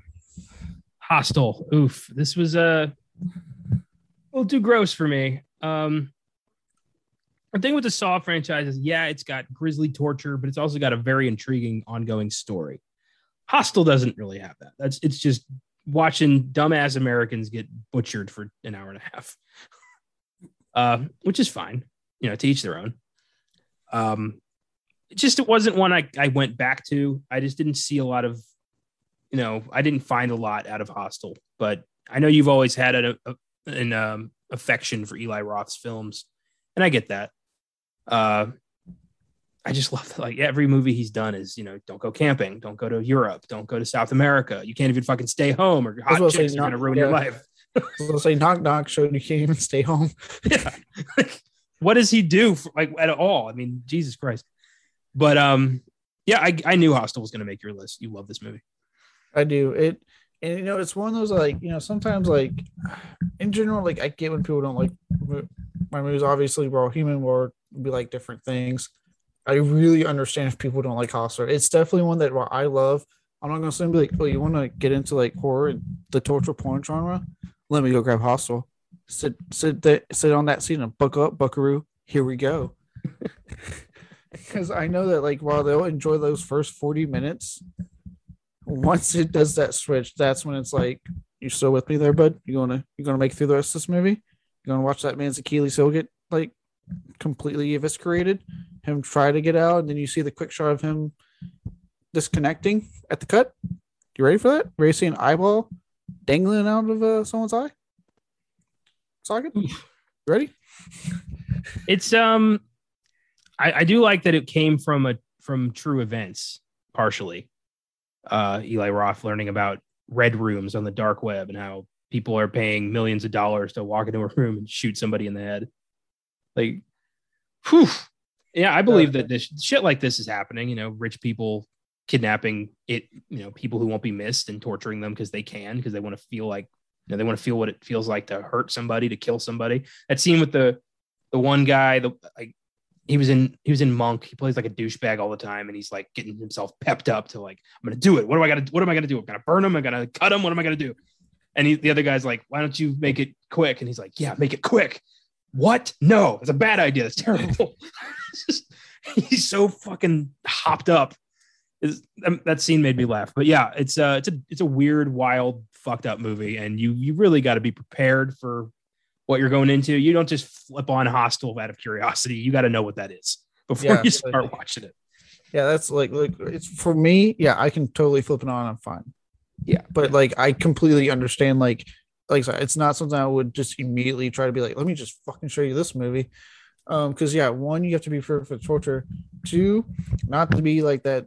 Uh, what virtue seeking dude, but it being like Eli, a young Eli Roth in the 2000s, there is dialogue that if you're not down for it, it will fucking offend you. You gotta just with that shit, you gotta just realize this was 2005. You gotta lock that shit up. You gotta keep it in 2005 and watch it that way. Otherwise, you'll never be able to watch anything before like 2015. Yeah, look, I am totally with you. I'm just saying, like, definitely know your audience on that one because yeah, yeah. Eli Roth didn't care about certain words at all. Yeah, but that's not but, a surprise. Look at him. Yeah, and also like, look, I'll defend it in this case. It's about a bunch of obnoxious college dudes. What the fuck do you think's coming out of their mouths? I'd argue that he goes out of his way to make these guys unlikable so that you don't feel bad when they get tortured, that you are intrigued. So that was the thing. So I I watched the bonus features on this uh Blu-ray because I have the Blu-ray of it. Um, yeah. obviously. um, you know, when he was talking about what he wanted to do to make the movie, you know, he brought up the red rooms, he brought up the idea that like even like porn was becoming more and more extreme. And that's why you know that's why he made if you notice the film escalates and that's why he said like it starts out like it's happy and there you know there's boobs and sex and fun stuff and then just boom. And um he said when it came to the american characters and he was again told like oh why are they so obnoxious? He was sometimes like that's the point. He's like i need them to be obnoxious. They're representing that obnoxious american coming yeah. to a foreign country and being arrogant which is the pe- what people conceive us as Yep. So Nobody wants like, to watch two hours of nice people getting tortured by psycho businessmen. That's horrible. But assholes, yeah, people will watch that. Yeah, it, it takes the edge off a little bit. That's great. Yeah, good pick. Honestly, I thought that was going to be your number one. So now I don't know what to expect. I told you, told you you're in for a surprise here, buddy. Very nice. Okay, so my six the 2000s wasn't the best era for Stephen King adaptations, but we did get some gems. And 2007's The Mist is one of those gems. This is one of the most heartbreaking, gut wrenching horror movies, fucking movies ever made. the ending to this motherfucker hurts so bad. But everything building up to that is one of the most well adapted King stories ever, and no surprise coming from Frank Darabont, I think who who I think should be the only guy who gets to touch Stephen King's work. But yeah, The Mist is such a great depiction of just society crumbling and people listening to the wrong people and just what happens when emotions run wild in a crisis. And the scariest thing about this movie are not the monsters in the mist, it's the people in the store who are manipulating the situation to become powerful. Uh, fantastic movie. I, I love it to death. Yeah, it uh, you know what's funny? When I first saw this film, I hated it because of the ending. I initially was initial reaction was like, "Fuck this movie." Yeah, that's the reaction you have. You're like, "How could you fucking do this to me?" yeah, but then like I rewatched it, and I was like, you know what? I kind of fucking like this movie.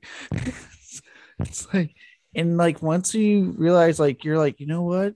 The ending kind of works better than, admittedly, the short story's ending. Yeah, King thought that too. He said he told Darabont like your ending's better. Yeah, like it. It's not the payoff you want; it's the payoff you need, and it's such a gut punch. Like, it's one of those like to the point that like as much as I love that movie, if I watch that, I have to know that I'm going to go do something joyful in my life right after. oh man, yeah. I the performance. I think Thomas Jane is amazing in this movie. Just the things he has to do, what he has to go through, are gut wrenching. And I'm, I'm I was very impressed. And then Marcia Gay Harden plays such a psycho so well. God, she uh, is. Oh, God, Mrs. Carmody, one of Stephen King's most evil, scary villains, I think. Yeah. Uh, you know, well, that's the thing that I think, like, when you mentioned, like, Frank Darabont should be the only one, he gets what what actually makes King work. And it's not honestly the horror. Like, he's a very great horror writer. But what makes that work so is what he's truly the best at as characters. Yes. The man knows how to write characters. And Darabont gets that in all his adaptations he's done of King. Yeah. So, and, and not just not just that, but also just taking the story and putting it on film, not adding his own shit, not trying to, you know, act like he knows better than King, but just taking the story and translating it. He did that oh, with Shawshank, Green Mile, and The Mist, and all three were fucking great. Yeah, unlike the you know the very short-lived Mist TV show on the defunct Spike TV. I didn't even bother. I'm not going to ever. Yeah, I'm not watching that. Um, no, this movie, yeah, dude, like the and the creature effects in this movie are actually like not bad. I know a lot. It seems like a good chunk was like CGI, but it still holds up. Like a lot of it still looks really good. Well, it's you know the idea of a crack in reality is formed and these are creatures from beyond the you know the next dimension and if you're a king fan you know what these are you know where they come from and it's it's cool to have that connection and they look free you know they're lovecraftian tentacle giant behemoths it's frightening yeah. and i love that but also the idea that you don't know what you're capable of until you're faced with a situation like this. You know, people who are just your neighbors, people who are just the kind old woman down the street, or the religious, you know, God fearing maniac, or just the plumber or the, you know, the butcher. If they're trapped in a scenario like this, they become different people. They become monsters. They become soldiers. They become demons. And it's all a matter of when. And I love the slow burn of the mist. It starts out with just like, we're going to go get help and everything's going to be fine. It's just a, you know, it's a, it's a bad weather. And that turns into we must kill the boy. It's the only way. It's fucking crazy. But it all makes sense. You believe the buildup. It's it's perfect. I think to me, like one of the most terrifying scenes in that movie, and this was before I joined the military. So it's not because I'm in the military, but when she convinces everyone that that that mm. poor military dude was the cause of it, yeah. he talked about them doing experiments at the base. Which, FYI, look, I'm not spoiling. I'm not spilling secrets here. Most military bases do secrets. Okay, it's it's fucking it's military, military, guys. Yeah, yeah, of course. Um, and then they like they get him. They fucking throw him out there to get like taken by the those things, and it's just like, oh, that to me, like that scene really stood out to me. Even be like as a kid, I remember just being like, oh no, he didn't do anything. For me, the most uh, the hardest moment is at the end when the car, the truck full of survivors drives by, and Melissa McBride is in the truck. Who and she took oh, off at the oh, beginning yeah. of the movie. And if they just left with her, everything would have been fine. oh, that movie, it's it's it's such a great movie to watch, but you really gotta like you gotta prepare yourself. Like, I'm gonna watch the mist today. Prepare yourself, and you ha- if you have children, kiss them and tell them you love them. Yeah. The love of God. Ooh. Brilliant. Ah, yeah, fantastic. I I love it. Yeah. That so uh with that for not oh, number five. This is the oh, first overlap I talked about. This is Hatchet. I had Right it at number five. Um, so for me, um, you kind of hit the nail on the head. I just, you know, Adam Green, he to me is a really awesome independent director. Like he, what he does for the genre, what he does with his movies, I I loved everything he touches. Um, and this it all started here with Hatchet, and I remember seeing this again. It was kind of like behind the mask. You know, when I was a kid, I went on sites like Bloody Disgusting and Dread Central and stuff all the time. Um, I remember when I finally get like my convinced my mom to give me a subscription to Fangoria before when I would print the first time, and that's how I found out about stuff. I'd hear about it all the time on side and be like, "Oh, I really need to check this out." And that was Hatchet. Everyone talked about it all the time, and around the time the second film was coming out, and it was the big push to get you know released in theaters, unrated, and all that stuff was happening. I was like, "Well, I I really want to see this first movie," and I, you know, again Netflix watched it and I fell in love. From like the, the great mixture of comedy with the horror with the most insane gore that at that time to me the most insane gore I had witnessed in film. Because I was just like oh my god. Like you said when you said the the thing with the head getting split open I remember just my jaw as a kid dropped on the floor just oh my god. and it oh it this movie just it just hits and like said the cameos for you know Robert Englund Tony Todd, Kane Hodder as Victor Crowley, um, John Carl Biegler. Biegler. I I probably butchered his last name somehow, as always. Uh, pops up for a quick little cameo. Like this film is just it's made by a horror fan, meant for horror fans, and it shows every frame of this movie, and it just continues to show in every single sequel that we've gotten since. So I yeah I I fucking love Hatchet. Yeah, I I loved watching all of them with you. They were they were fun as hell. yeah, I knew this was gonna be on there. I'm glad I'm glad it was. Um It was in the top five, the big dogs now. yeah, we're in the big we're in the big five. Uh my number five is one of the creepiest, most wacko ghost movies I've ever seen. And of course, it's also going to come from the mind of Stephen King. 2007's 1408. this movie is so damn scary. And for a PG 13 ghost movie, I did not have very high expectations in regards to, you know, fear. But this this thing got under my skin immediately and has become one of my favorite ghost movies. It's such a cool and easy premise. John Cusack's a writer who debunks haunted houses and f- finds out, you know, about this one in New York and is told by so many different people, don't do this. Don't stay in that room. And of course, he thinks it's all bullshit. So he's like, give me the key or I will sue you. And Sam Jackson's like, all right, I warned you. He goes in there and his entire life is turned upside down. And the whole time you're like, is he ever going to get out? Did he get out? Is he still in there? What's going on? It's it's great. It's so creepy and uh, like a really fun movie to watch around Halloween. I definitely do every Halloween. Um, I just bought it for the, uh, the the Vudu account, so if, if you don't have it, like you can watch it there. But what a what a great movie. Pick it up. great movie. No, I'm, I'm I'm with you. This is like a standout Stephen King adaptation. Um, the way they play with space and time, and to get inside his head to realize that he is literally in a situation where he is trapped in that Dude, when he- room. and When he no one opens the help him. window to try to get the And yeah, person's like- attention, and it's him. oh, Oh, it's it's just oh, this movie is just so unsettling. And then like and like you said, that build up, like that John Wick style build up of like you don't want to go in that room. Even Sam Jackson's like, look, we do not rent this room to people. We don't want people going there. We've had too many incidents. like Oh yeah, this is this is very under to me. It's almost become like an underrated Stephen King. Would say like no one really talks about it. I don't get that. And uh, John Cusack is fucking great in this movie. Yeah, I don't really. I gotta say, I'm not a big Cusack fan, but he's fantastic in this.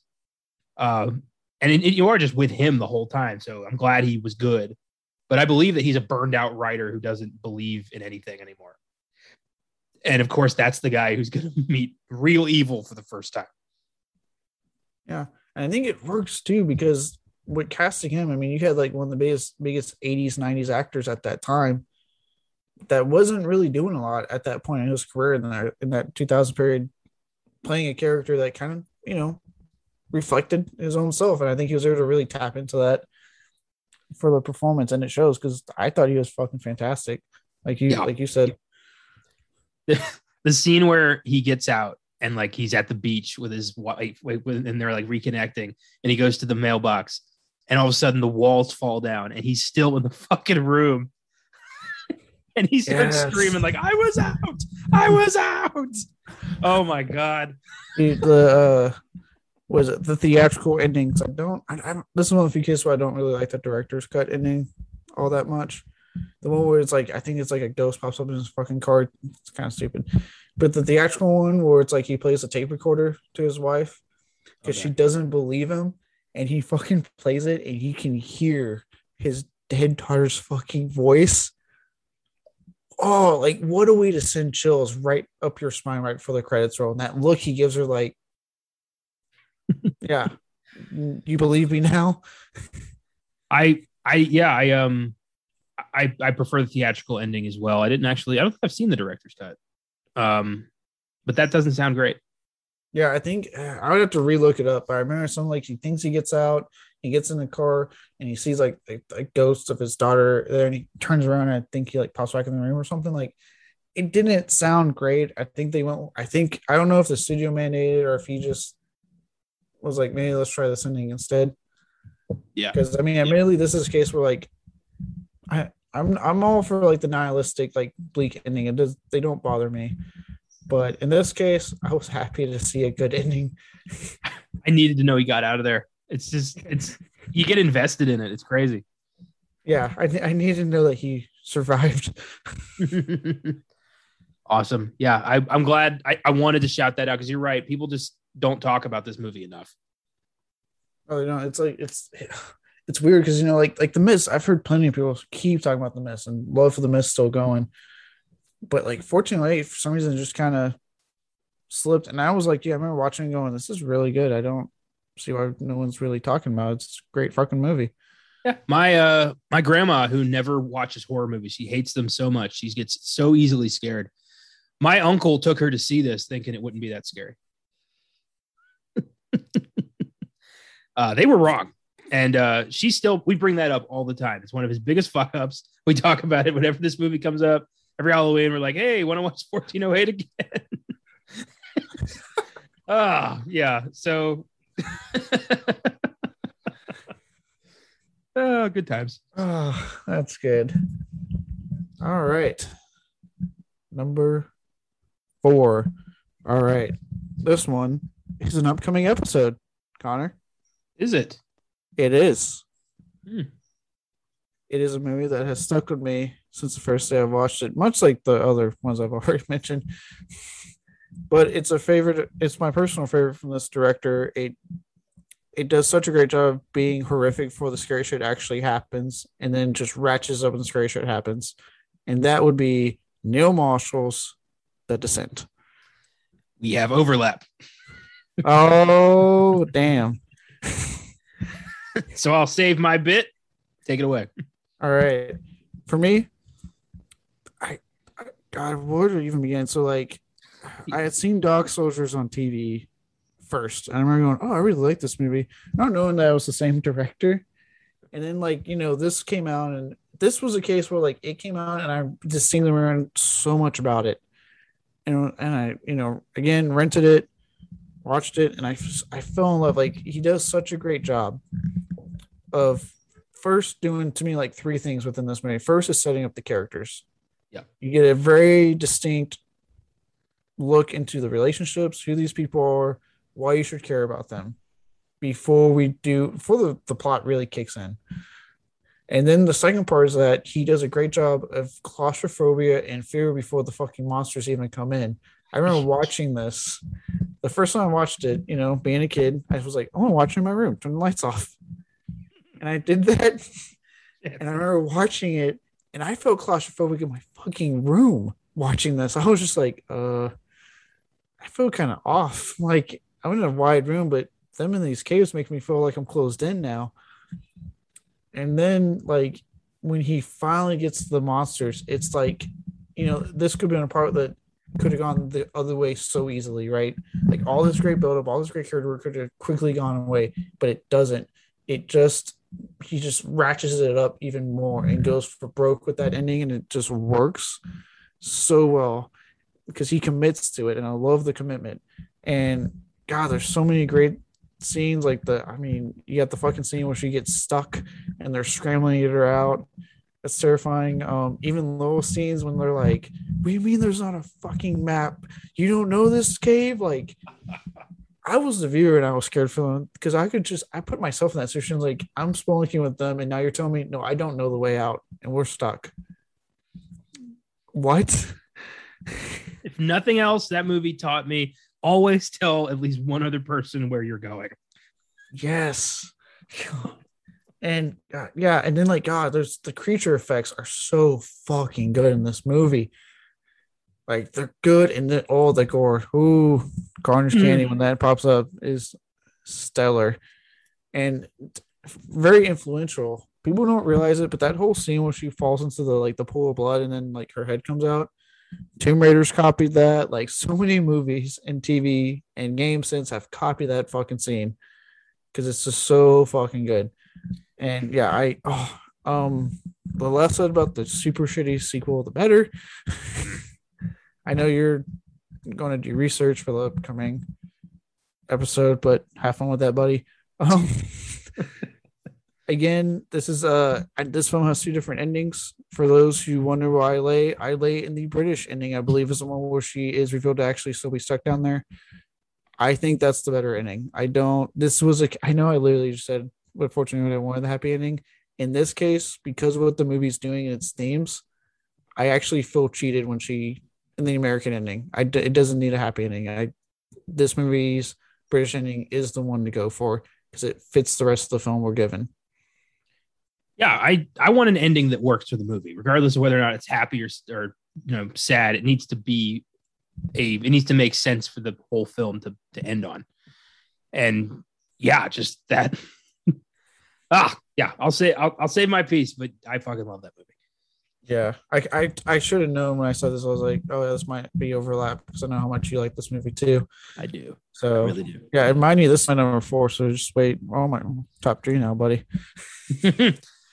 my number four is another movie that I didn't expect to be as scary because it, it was PG thirteen, and I thought I usually think PG thirteen kind of hold back what it what a film is capable of, especially with horror. But holy shit, did Sam Raimi take this PG 13 movie to the extreme with 2009's Drag Me to Hell?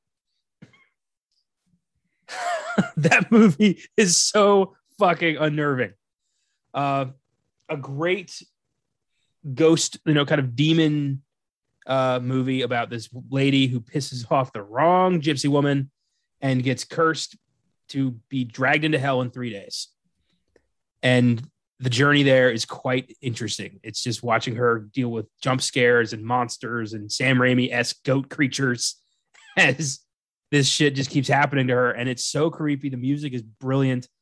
I, and again, an ending that is just makes sense and is so fucking like, wow. oh, dude, that ending still like it's seeing Justin Long's face. Yeah. Just from like, hey, I found my uh like like found your button in my car. Do you have my coin? Like just knowing, like, oh my god, you start just you're just like, what? Oh no. and then it just happens, and you're just, oh my god. That that movie, I think, is one of the most like brilliant depictions of what you can do with a PG 13 rating and still pull off a brilliant, scary horror movie. Yeah, no, it to me, like I, I actually watched this with my family. I remember I got I was like that guy. I was like, oh my god, drag me to hell, and I convinced my whole family to watch with me because it was PG thirteen. and I think I was the only one that had fun the entire time. oh boy! But, yeah, I saw this no, with my mom. We, we had a good time. I think like Sam Raimi really proves that no, you know, he's he can he can do more than just Evil Dead, right? He can really push the limits of a PG thirteen rating and a fun horror film. So he just traded the blood for a lot of gooey gooey effects there. Um, the scene where she like it's the, the demon like shoves her entire arm into her mouth is just God. You know what? You know what scene grossed me out when like the embalming fluid got on her when she flipped the fucking casket over. Oh, and I'm just like, oh, I'm like, oh God. yeah, there's so many gross out moments. This feels like a spiritual successor to Evil Dead. Yeah, I think it, I think one thing that kind of like only bugs me, it's more like the horror community.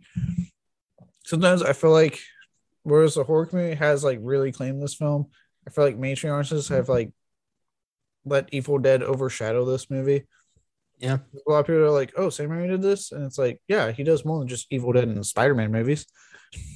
Yeah. I mean, you know, watch Drag Me to Hell, watch Darkman. Like the dude is a talented filmmaker, Quick and the Dead. He's done some cool shit. and yeah, I, I, love Evil Dead too, but he is he is more than that. And yeah. Drag Me to Hell showed just what he can, what else he can do. And I, I, I hope he brings some of that flavor to Doctor Strange too. Oh, dude, same. Same. And I think what made to me like Drag Me to so special is that it was marketed smartly as Sam Raimi's Return to Horror because it was off of his the third Spider-Man movie. Yeah. So he was done with Spider-Man, and it was like I remember hearing about that. The horror community was just like, "Oh my god, Sam Raimi's coming back to horror. He's directing a new horror movie." Like people were losing their fucking minds because it's Sam Raimi coming back, not to do Evil Dead, an original horror film that he came up with. Yeah. Oh, what a blast! This movie, so so much fun. Creep. I did it. We uh, Austin and I did it on Filmgazm early on, and I I watched it, kind of forgetting just exactly how like fucking scary it was, and I I had a moment of like, whoa, and turned on the lights in my apartment, and I was just like, I I gotta I I can't do this in the dark. It, it really freaked me out. I was impressed. oh, very good. Very, very good. All right. Top three. Ooh. Number three is a film that is a part of my rotation every October. I love this movie. I have various merchandise. It has one of the cutest mass murders in all of horror history. Number three, Trick 'r Treat. Yep. Great. Fantastic. Take it away. This is one of the best examples of how to do an anthology movie. Instead of a wraparound story, it's just it weaves in and out of various stories, which I love. Everything feels connected and it's done very well. And to me, of all, you know, we always have those films we watch on Halloween, right? We always have our October rotation. I have mine, you have yours, Josh has his, and I'm sure Austin has his as well. To me, out of all those movies I've watched, though, very few of them evoke the Halloween spirit. And this movie does that so, so well. It it's not just a horror movie, it is a Halloween movie to me. And again, like Sam, I know he's murdering people, but he's fucking adorable. yeah. That little sack is the cutest goddamn thing ever. and it's just like, and if you like, and I just I love to defend this movie a lot too because it got so mistreated by the studio. Like it should have been a theatrical release, but they didn't believe in it, so they went sent it straight to fucking DVD because they were like, "Oh, no one's going to watch it. Just quickly dump it out there on DVD." It became a massive hit beyond the horror community. Like it, it latched on. Like people were like, "Why didn't this get released in theaters?" To the point that you know Sam is an icon of the genre now. This movie is considered a, going to be considered a classic whenever that time period hits for it. It's viewed. I'm not the only one that watches it every Halloween. Tons of people do. I mean, this, this film, and we've it keeps getting a sequel that keeps getting teased that we have yet to get. But like, this film became such a huge hit and just a triumphant victory of like, fuck you, you don't always know what you're talking about, studio. And I just, oh, I love this movie to death. I, I can't wait to watch it this October since that's coming up. Yeah, Trick 'r Treat's a fun movie. Uh, it's maybe the only time I've ever seen somebody killed with a lollipop. Yeah, I think so. or a werewolf transformation scene while you know Marilyn Manson's Sweet Dreams is playing. Yeah. Oh, this is a this is a good one. This was our um I think the first uh, October for the Filmgazm podcast. We did this film uh, for you. You requested it, and uh, we had a blast. We got to talk about the origins of Halloween and the whole where jack o' lanterns come from. That idiot stingy Jack who kept fucking with the devil. One of my favorite stories I ever found out for this, and just a blast talking about that movie. And um, Austin loved it, and I enjoyed it, and I keep meaning to pick it up. I definitely would like to watch that again this Halloween. Um, yeah, totally. Uh, one of your favorites. Knew that was coming. Top three makes sense. Yeah, I love this and like the the little girl in that one and the the story about them tricking her with the school bus of kids. Yeah. I hope my daughter's like that. She was adorable. I want that to be my daughter. Never if I ever have one. I have yeah, your kid's gonna be the biggest horror nut the world's ever fucking seen. yeah. um my number three is one we've already brought up uh, The Descent.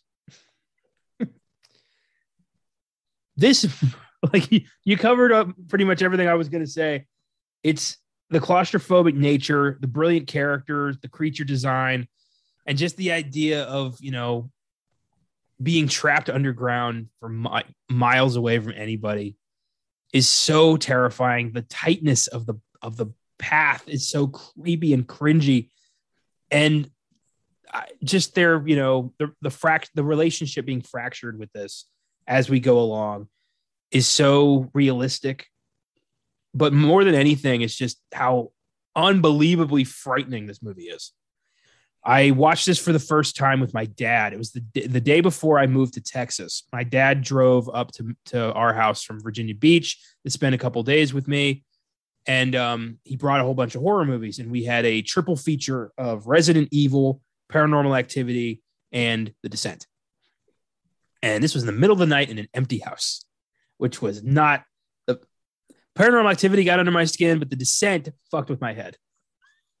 yeah, dude. Especially like if you have a good sound system, because if you like the sound, that's something I forgot. The sound on this movie when the creatures come to play is top notch. Like have a good sound system for this movie you will be rewarded. It's been a minute since I since I watched this. I'm I've been I'm saving my my next watch for the uh, upcoming episode. But if I recall, the creatures come out of fucking nowhere, right? Yeah. So there's like you know there's this scene where they're in this big pit and they're recording on the camera. Yeah, that's what I'm talking about. That part. Like, hey, wait, do you hear that? And she flips the camera to her friend, and he's just standing there behind her. Mm. I jumped so fucking hard in my room when I saw this for the first time. Oh my god! Yeah, I made my bed shake. I was just like, "Oh my god!" oh, I love this. I was I have a British version of the Blu-ray, so it's like the default ending, and um, it's just such a brilliant tale of isolation, of claustrophobia, of trusting the wrong people, of being trapped with monsters, of like just I remember there's a scene where somebody like breaks their leg and you see the bone and they're like, they're fucked. it's just, God. And I love that, like, you don't even need the monsters for this to be an absolutely terrifying horror film, but the monsters are just gravy. yeah. It's literally like just cherry on top. Just, you're already fucking kind of tense doing all that claustrophobia and then being stuck. And then he's just like, oh, you also want monsters to add to this fucking nightmare of a situation? yeah. What a what a movie. What a powerful, terrifying movie. And uh I can't wait to show. I think my um my mom's kind of the only person I can watch horror films with because the rest of my family can't fucking handle it. So I uh I don't think she's seen this one. So I may, maybe this uh October is the time to show her the descent. do it. Plus, it's I hate to do this, but it's like the last great, great film I've that I have watched personally from Neil Marshall. I'm so waiting for him to give me something awesome since the descent and Dog Soldiers. Yeah, and I fucking I really like Dog Soldiers. I'm glad you showed me that one. Didn't quite make my list, but it is a badass werewolf movie. Yeah, I told you, man, it's it's a fun fucking werewolf movie. Very nice. Top two. What do you got? All right. For number two, it's another director I love, To Death. He's currently working on a new movie that I will not name until I name the movie. I know exactly So what you might know is. who exactly I'm talking about. Mhm. He's also a world famous musician that I love to death. and this, this is magnum opus. Number two, The Devil's Rejects. Yep. oh boy. This is another movie, much like Hostel. I won't just throw willy nilly to a newbie because uh, they may not be prepared. But if you are prepared, you're in for a treat. You're in for a movie that is so fucking tense throughout. Great performances across the board from the cast. Some of the most disturbing fucking scenes you will watch. For those who want to know what it looks like when someone puts a gun in someone's underwear, this movie does it and so many iconic lines that I still remember, mainly thanks to uh, Bill Moseley's character. But this movie just rocks. And if you like, if you're, I highly recommend you check out House Thousand Corpses first because it's actually the first movie, and you'd be surprised that this was the style that he went for the sequel because it's such a tonal shift from that first movie, and it works. I just, I to me, like Rob Zombie, as much as I have liked a lot of his stuff post Devil's Rejects, this is to me his magnum opus, like the best he's ever done. I'm I'm thinking Munsters might be like up there. I think he might have some good shit when we get the Munsters movie sometime next year. I'm assuming, but this has been always one of my favorites of my favorite film of his. You think Bill Moseley's going to play Herman Munster or Grandpa Munster? Grandpa, He's it, he's got to be in that movie. he has to be. You know, Rob Zombie works with the same people. You think he'll be like the, the beard and everything for for the movie? Um, oh, the Devil's Rejects. Uh, I I saw this movie with zero context. My uncle watched it and for some reason recommended it to me. I don't know why. This was back when it just came out. Uh, like it just came out on DVD, and my uncle rented it um from I think like he rented this from Blockbuster or this was like right when Netflix was getting going. But we had a copy in the house, and I watched it, and I was like, kind of like disturbed the whole time. Like, what is this? Why are we enjoying this? And the scene where they like Otis and they uh take the like country singing family hostage and cuts off the guy's face and makes the girl wear it. Like, what the fuck? Yeah. And then how it turns into a revenge thriller with the the Firefly family becoming the victims. That was so cool. Yeah. And he he expertly flips it and makes you kind of care about these horrendous people because the sheriff is so fucking nasty too in this movie. I'm looking it up right now because it's I think it it's fucking evading me. I think it's William, name. Forsythe, William Forsythe, I think it Is was. it Forsyth? yeah. Yeah. Yeah, it is. Okay, thank you. I'm fucking mind blanking. But he, him, honestly, William Forsythe and Bill Moseley are my two favorites in this movie. They fucking crush it. William Forsythe has that great line where he gets mad that Groucho Marx dude. Apparently, he doesn't like he think he insults Elvis. And then he makes him leave the office like, fuck Groucho. I I remember it's been a good long while since I've seen this movie. I'm honestly surprised you haven't brought this to the podcast yet. Um, we have to do films in order, remember? So technically, I got to do House of Thousand Corpses first. why haven't you brought that to the podcast? Building up to it. Leave me alone. um, yeah, I remember the soundtrack is so impeccable. Um, the Freebird scene is fucking art. It's an incredible ending, which I think is kind of you know ruined a little by the existence of a third movie. Just don't watch Three from Hell. How the hell did they survive a hail of gunfire like that? I was really hoping for a solid like tonal shift explanation, and I got Devil's Rejects Part Two. Oh, Okay, that's a bummer. But yeah, um, Freebird, um, Terry Reid's "Seed of Memory," one of my favorite songs in the end credits. It's it's such an odd movie. It's it feels like it's a Rob Zombie take on a crime drama almost, but of course it's a horror movie because it's Rob Zombie. But it feels Yeah, like yeah. if he was going to do a crime movie, this is what it would be. Yeah, yeah, So, I agree yeah, with that. I get. I'm. I thought that might have been your number one also. So really, I have no fucking clue what your number one is. It look, I actually my number one and my number two here. I was like, oh shit, how am I going to do this? Because it took me a while. I was debating it for a while because I, I do love this movie. I love this fucking movie to death. It did kind of ruin Tommy uh, Pickles for me because uh, I found out that the you remember the scene where they're at the the um the whorehouse and the chick's talking about giving a hand job, a very detailed explanation. That actress voices Tommy Pickles, and someone told me that. and I, I was a massive Rugrats fan as a kid. And I just went, oh god. Oh, that's fucked up. Yeah. oh wow. Also, that's also where I got the line, you know, you want to see badass motherfucker? I'll show you badass motherfucker. Yeah, I think it's time. It's been like what 16 years since I saw The Devil's Rejects. I think it's time to watch it again.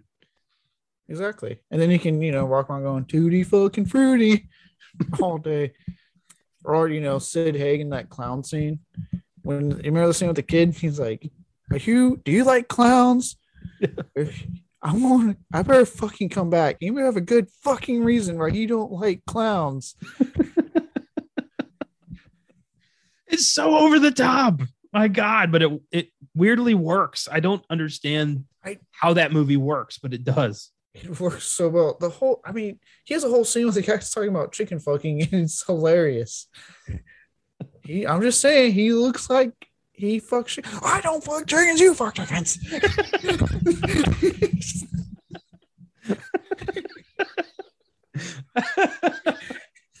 oh my God, what the fuck? Yeah, all right.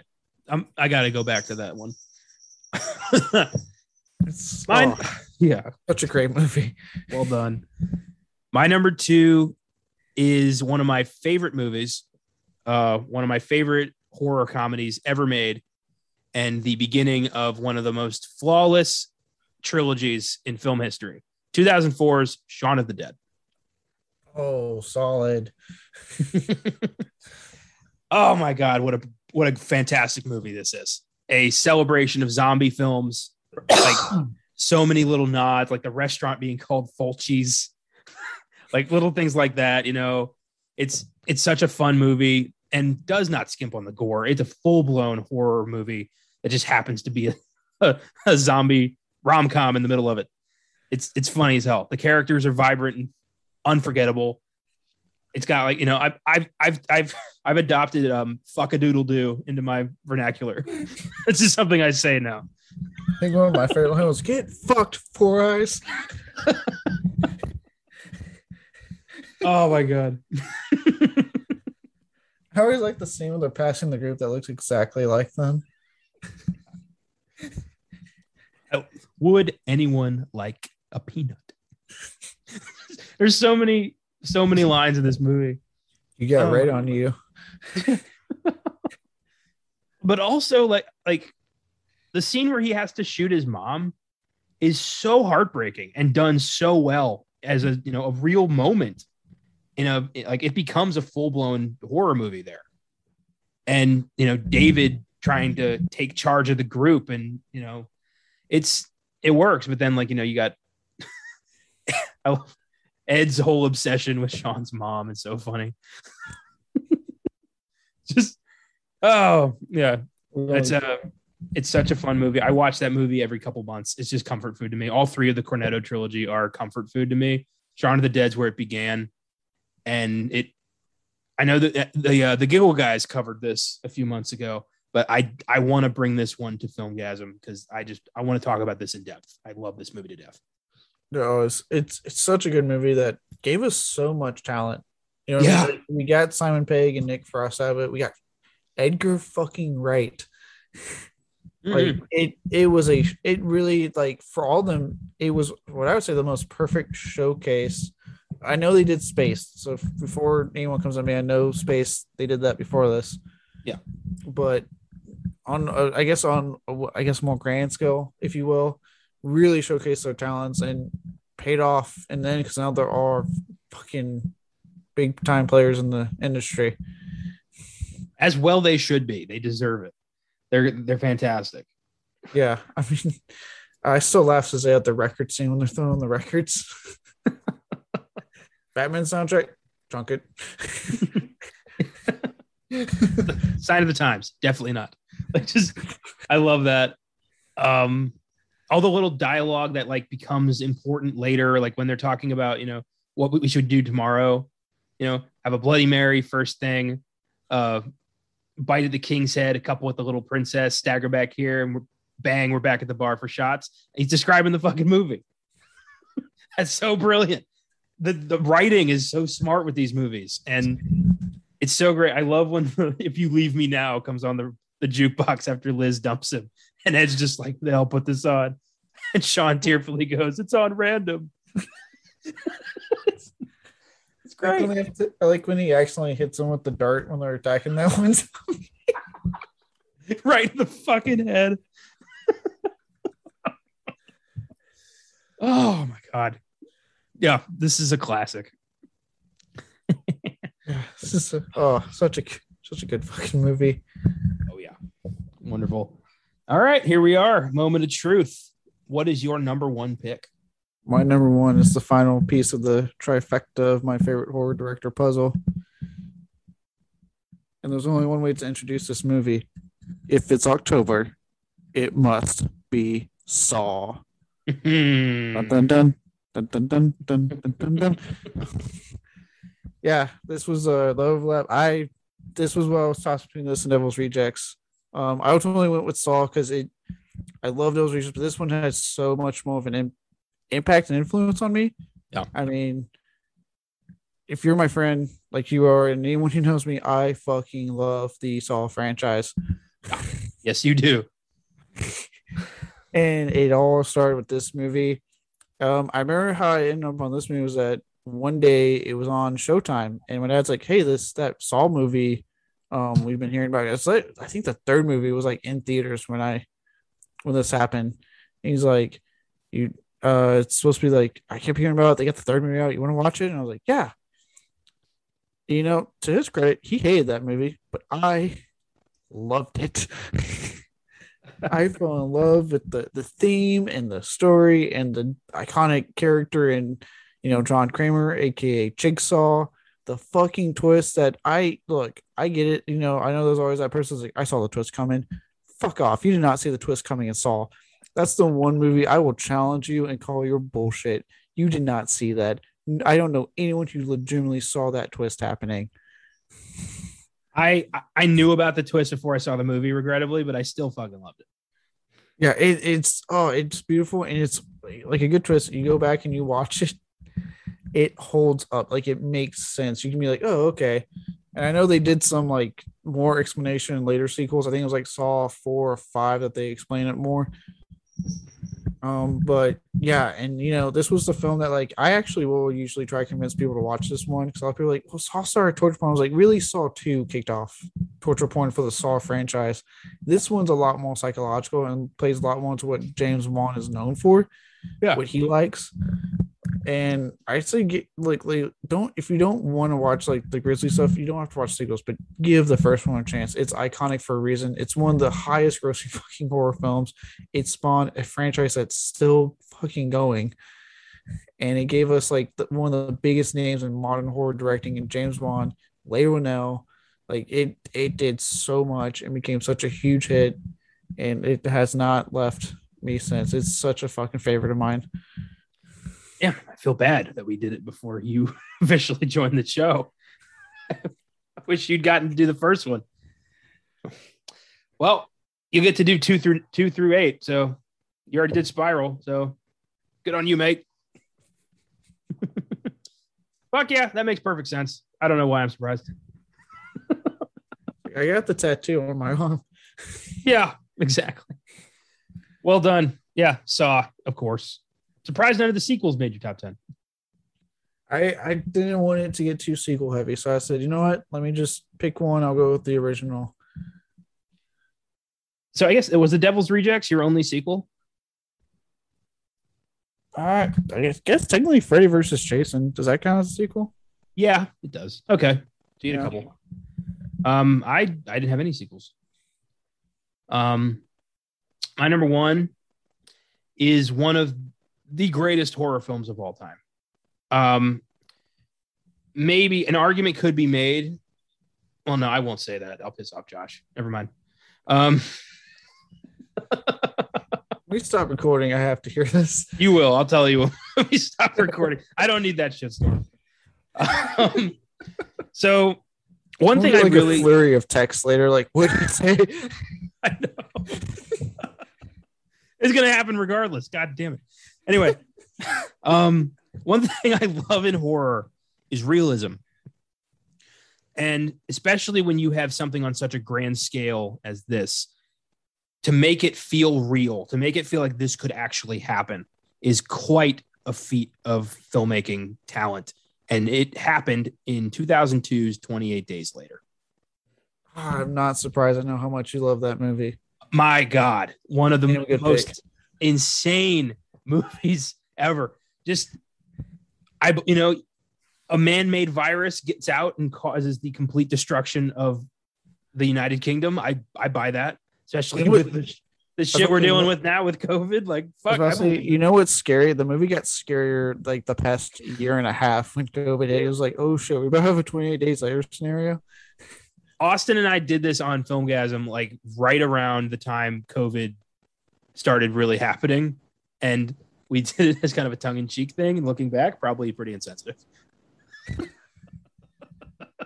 it's been a i've had a year to reflect on that i'm like maybe we should have waited Gosh, we somehow get like rich and famous, and that's what brings us down.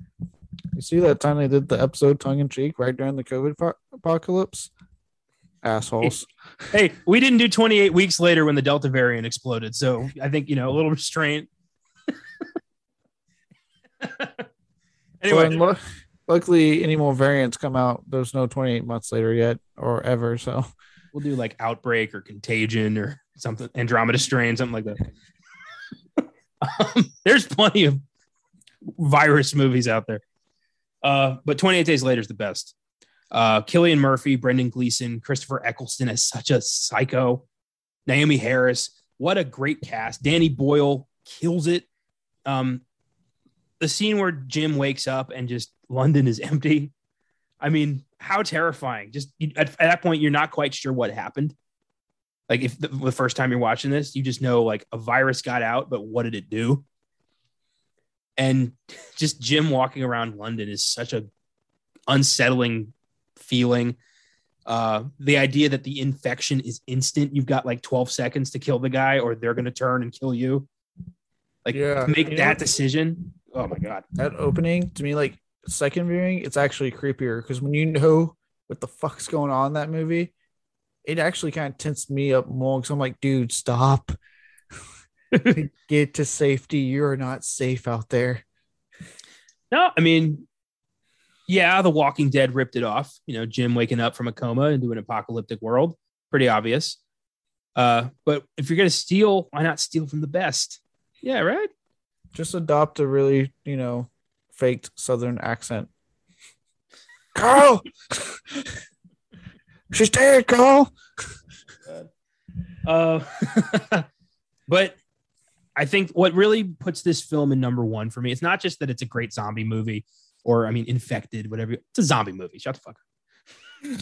it's, um, it's this. It's when we start when we meet the soldiers, and that's when we think, oh, help has arrived. But no, these are sex-starved, lonely soldiers who have not seen women in a very long time, and they don't care about you know, buying them dinner first. They're going to rape these women and it's going to hurt and they're going to do it forever. And then like Christopher Eccleston, their major, Major Henry West tells Jim, I promised them women and I, you know, I'll lose control of them if I don't give them women. Then it turns into a completely different horror film and it's it's scarier that these guys are what they're willing to what they became with this world. And then Jim just going fucking manhunter on them is so satisfying. It's it's great. Um I think this is Danny Boyle's masterpiece. It's my favorite Cillian Murphy performance, my favorite Brendan Gleeson performance. Well, maybe in Bruges is up there, but it's such a powerhouse of a movie that I see. I, I take something new away from every time I watch it. And it was the first, it's, I knew this was going to be my number one when we started this. This is hands down one of my all time favorite movies. And I'm glad I got to do this. Oh yeah, dude. You know what I always think like makes that movie work so well is the camera work for that movie. Yeah, like, they purposely go. It's not found footage, but they purposely go for a very shaky handheld style to yeah. get you into that feeling. Well, they filmed it with video cameras. They didn't use film. They used you know handhelds. They used video cameras, and it adds to this just tone. It's it feels real, and I just with COVID, that movie's become infinitely scarier just because of what could happen if something even more powerful than COVID ever got into the public that's you know killing us instantly. Like this happens yeah. overnight. Yeah. Well, it's like the idea of like the virus and like you touched on with the the soldiers and again, well, we're kind of not to the extreme in this movie, but we have been seeing what people during this pandemic, how people are acting. Um, yeah you know, yeah, the idea that like it's not just the virus you need to be scared of, it is people you need to be scared of because when rules are gone, when society has collapsed, yeah, people can be the most terrifying thing ever. Yeah, reminds me of the uh, episode, the season t- uh, 10, 10 finale of The Walking Dead, where we meet, where we uh, learn Negan's backstory, and in the final moments when he's talking to that biker gang guy and he has him tied up and he tells him, you know, I didn't know what I was capable of, but now I think I'm capable of damn near anything.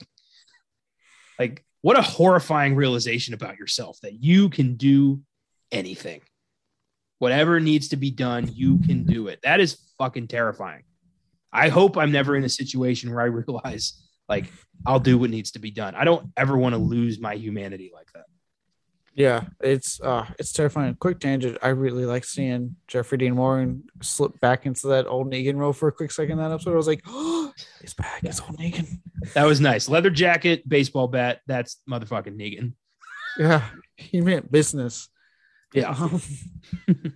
But yeah, it's like yeah, no, I agree with you. And like honestly, this is a case where again, like the sequel to me is just as good. Like mm. I hmm. think 28 Weeks Later really fucking did a great job of expanding from what 28 Days Later put put out. Like it, to the point that like I'm like I'm I'm still slightly upset. The little movie fan of me is a little upset that I haven't got 20 months later because I, I wanted that though. And I'm like, you guys aced it twice.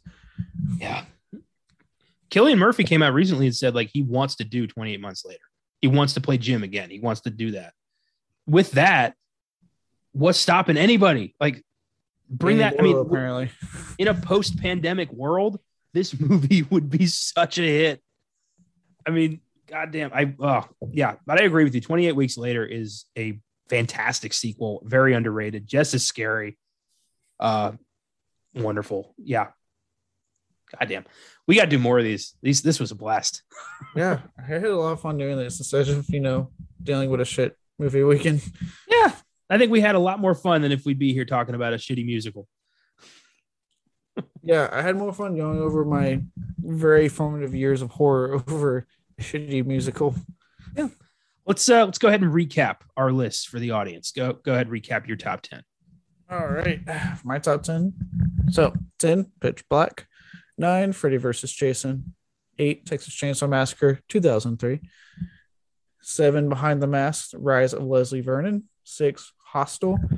Five, Hatchet. Four, The Descent. Three, Trick 'r Treat. Two, The Devil's Rejects. And one, Saw. I want to play a game. Very nice. Uh, mine was number 10, Hatchet. Number nine, Slither. Number eight, Signs. Number seven, Saw. Number six, The Mist. Number five, 1408. Number four, Drag Me to Hell.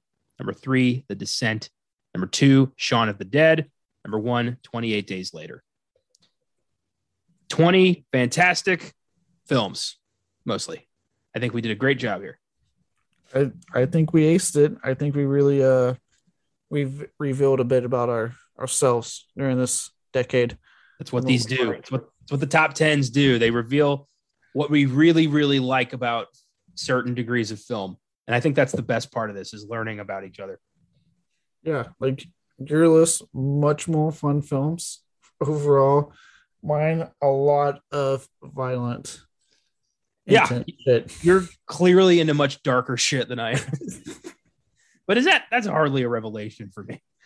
I know that God, God bless any like future friend or like girlfriend that's just not aware. She's like, "What kind of music you like?" I'm like, "How about you go first? let me let me gauge what you say." I hope they are ready for some pig squealing metal and a dude just getting his dick ripped off in Hostel too, Because that's the relationship. I'm so glad you brought the pig squealing metal. I've showed so many people that song, and I get the same reaction every time.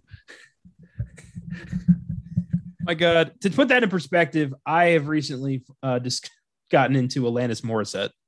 So, yeah, I feel like in kindergarten you would have kicked my ass.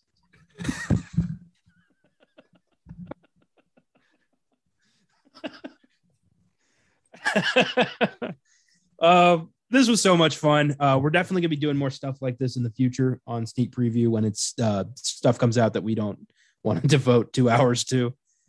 Uh, next week, not that. Uh, we're gonna be. We got some legitimately exciting movies to cover.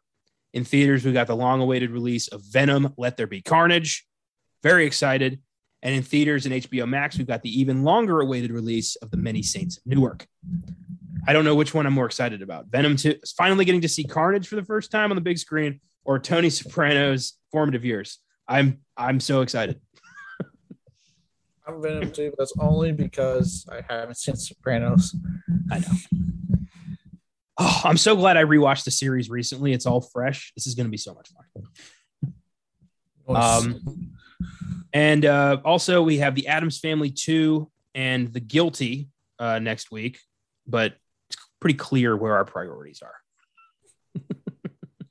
so I like the first Addams Family, but it wasn't like the greatest animated film I ever watched in my life. I don't care for uh, Illumination. I, I think they're like a D grade DreamWorks studio. I don't like their their films. Yeah, they're okay. And then the guilty, I'm just gonna sit there for like two hours and hope that Jake Gyllenhaal showered for someone. I am going to look at the tomato score, and if it's if it's positive, I'll I'll give it a watch. But I don't remember the last positive Netflix movie. I can't fucking remember. That's fucking sad. I feel like them and Paramount Plus are competing for like who can put out the worst films, which is convenient because both of them have some big horror franchises that are supposed to be coming out in October. so let's find out. And then Peacock sitting over here not giving James McAvoy a script, like, wait, hold my beer, I can fuck this up too.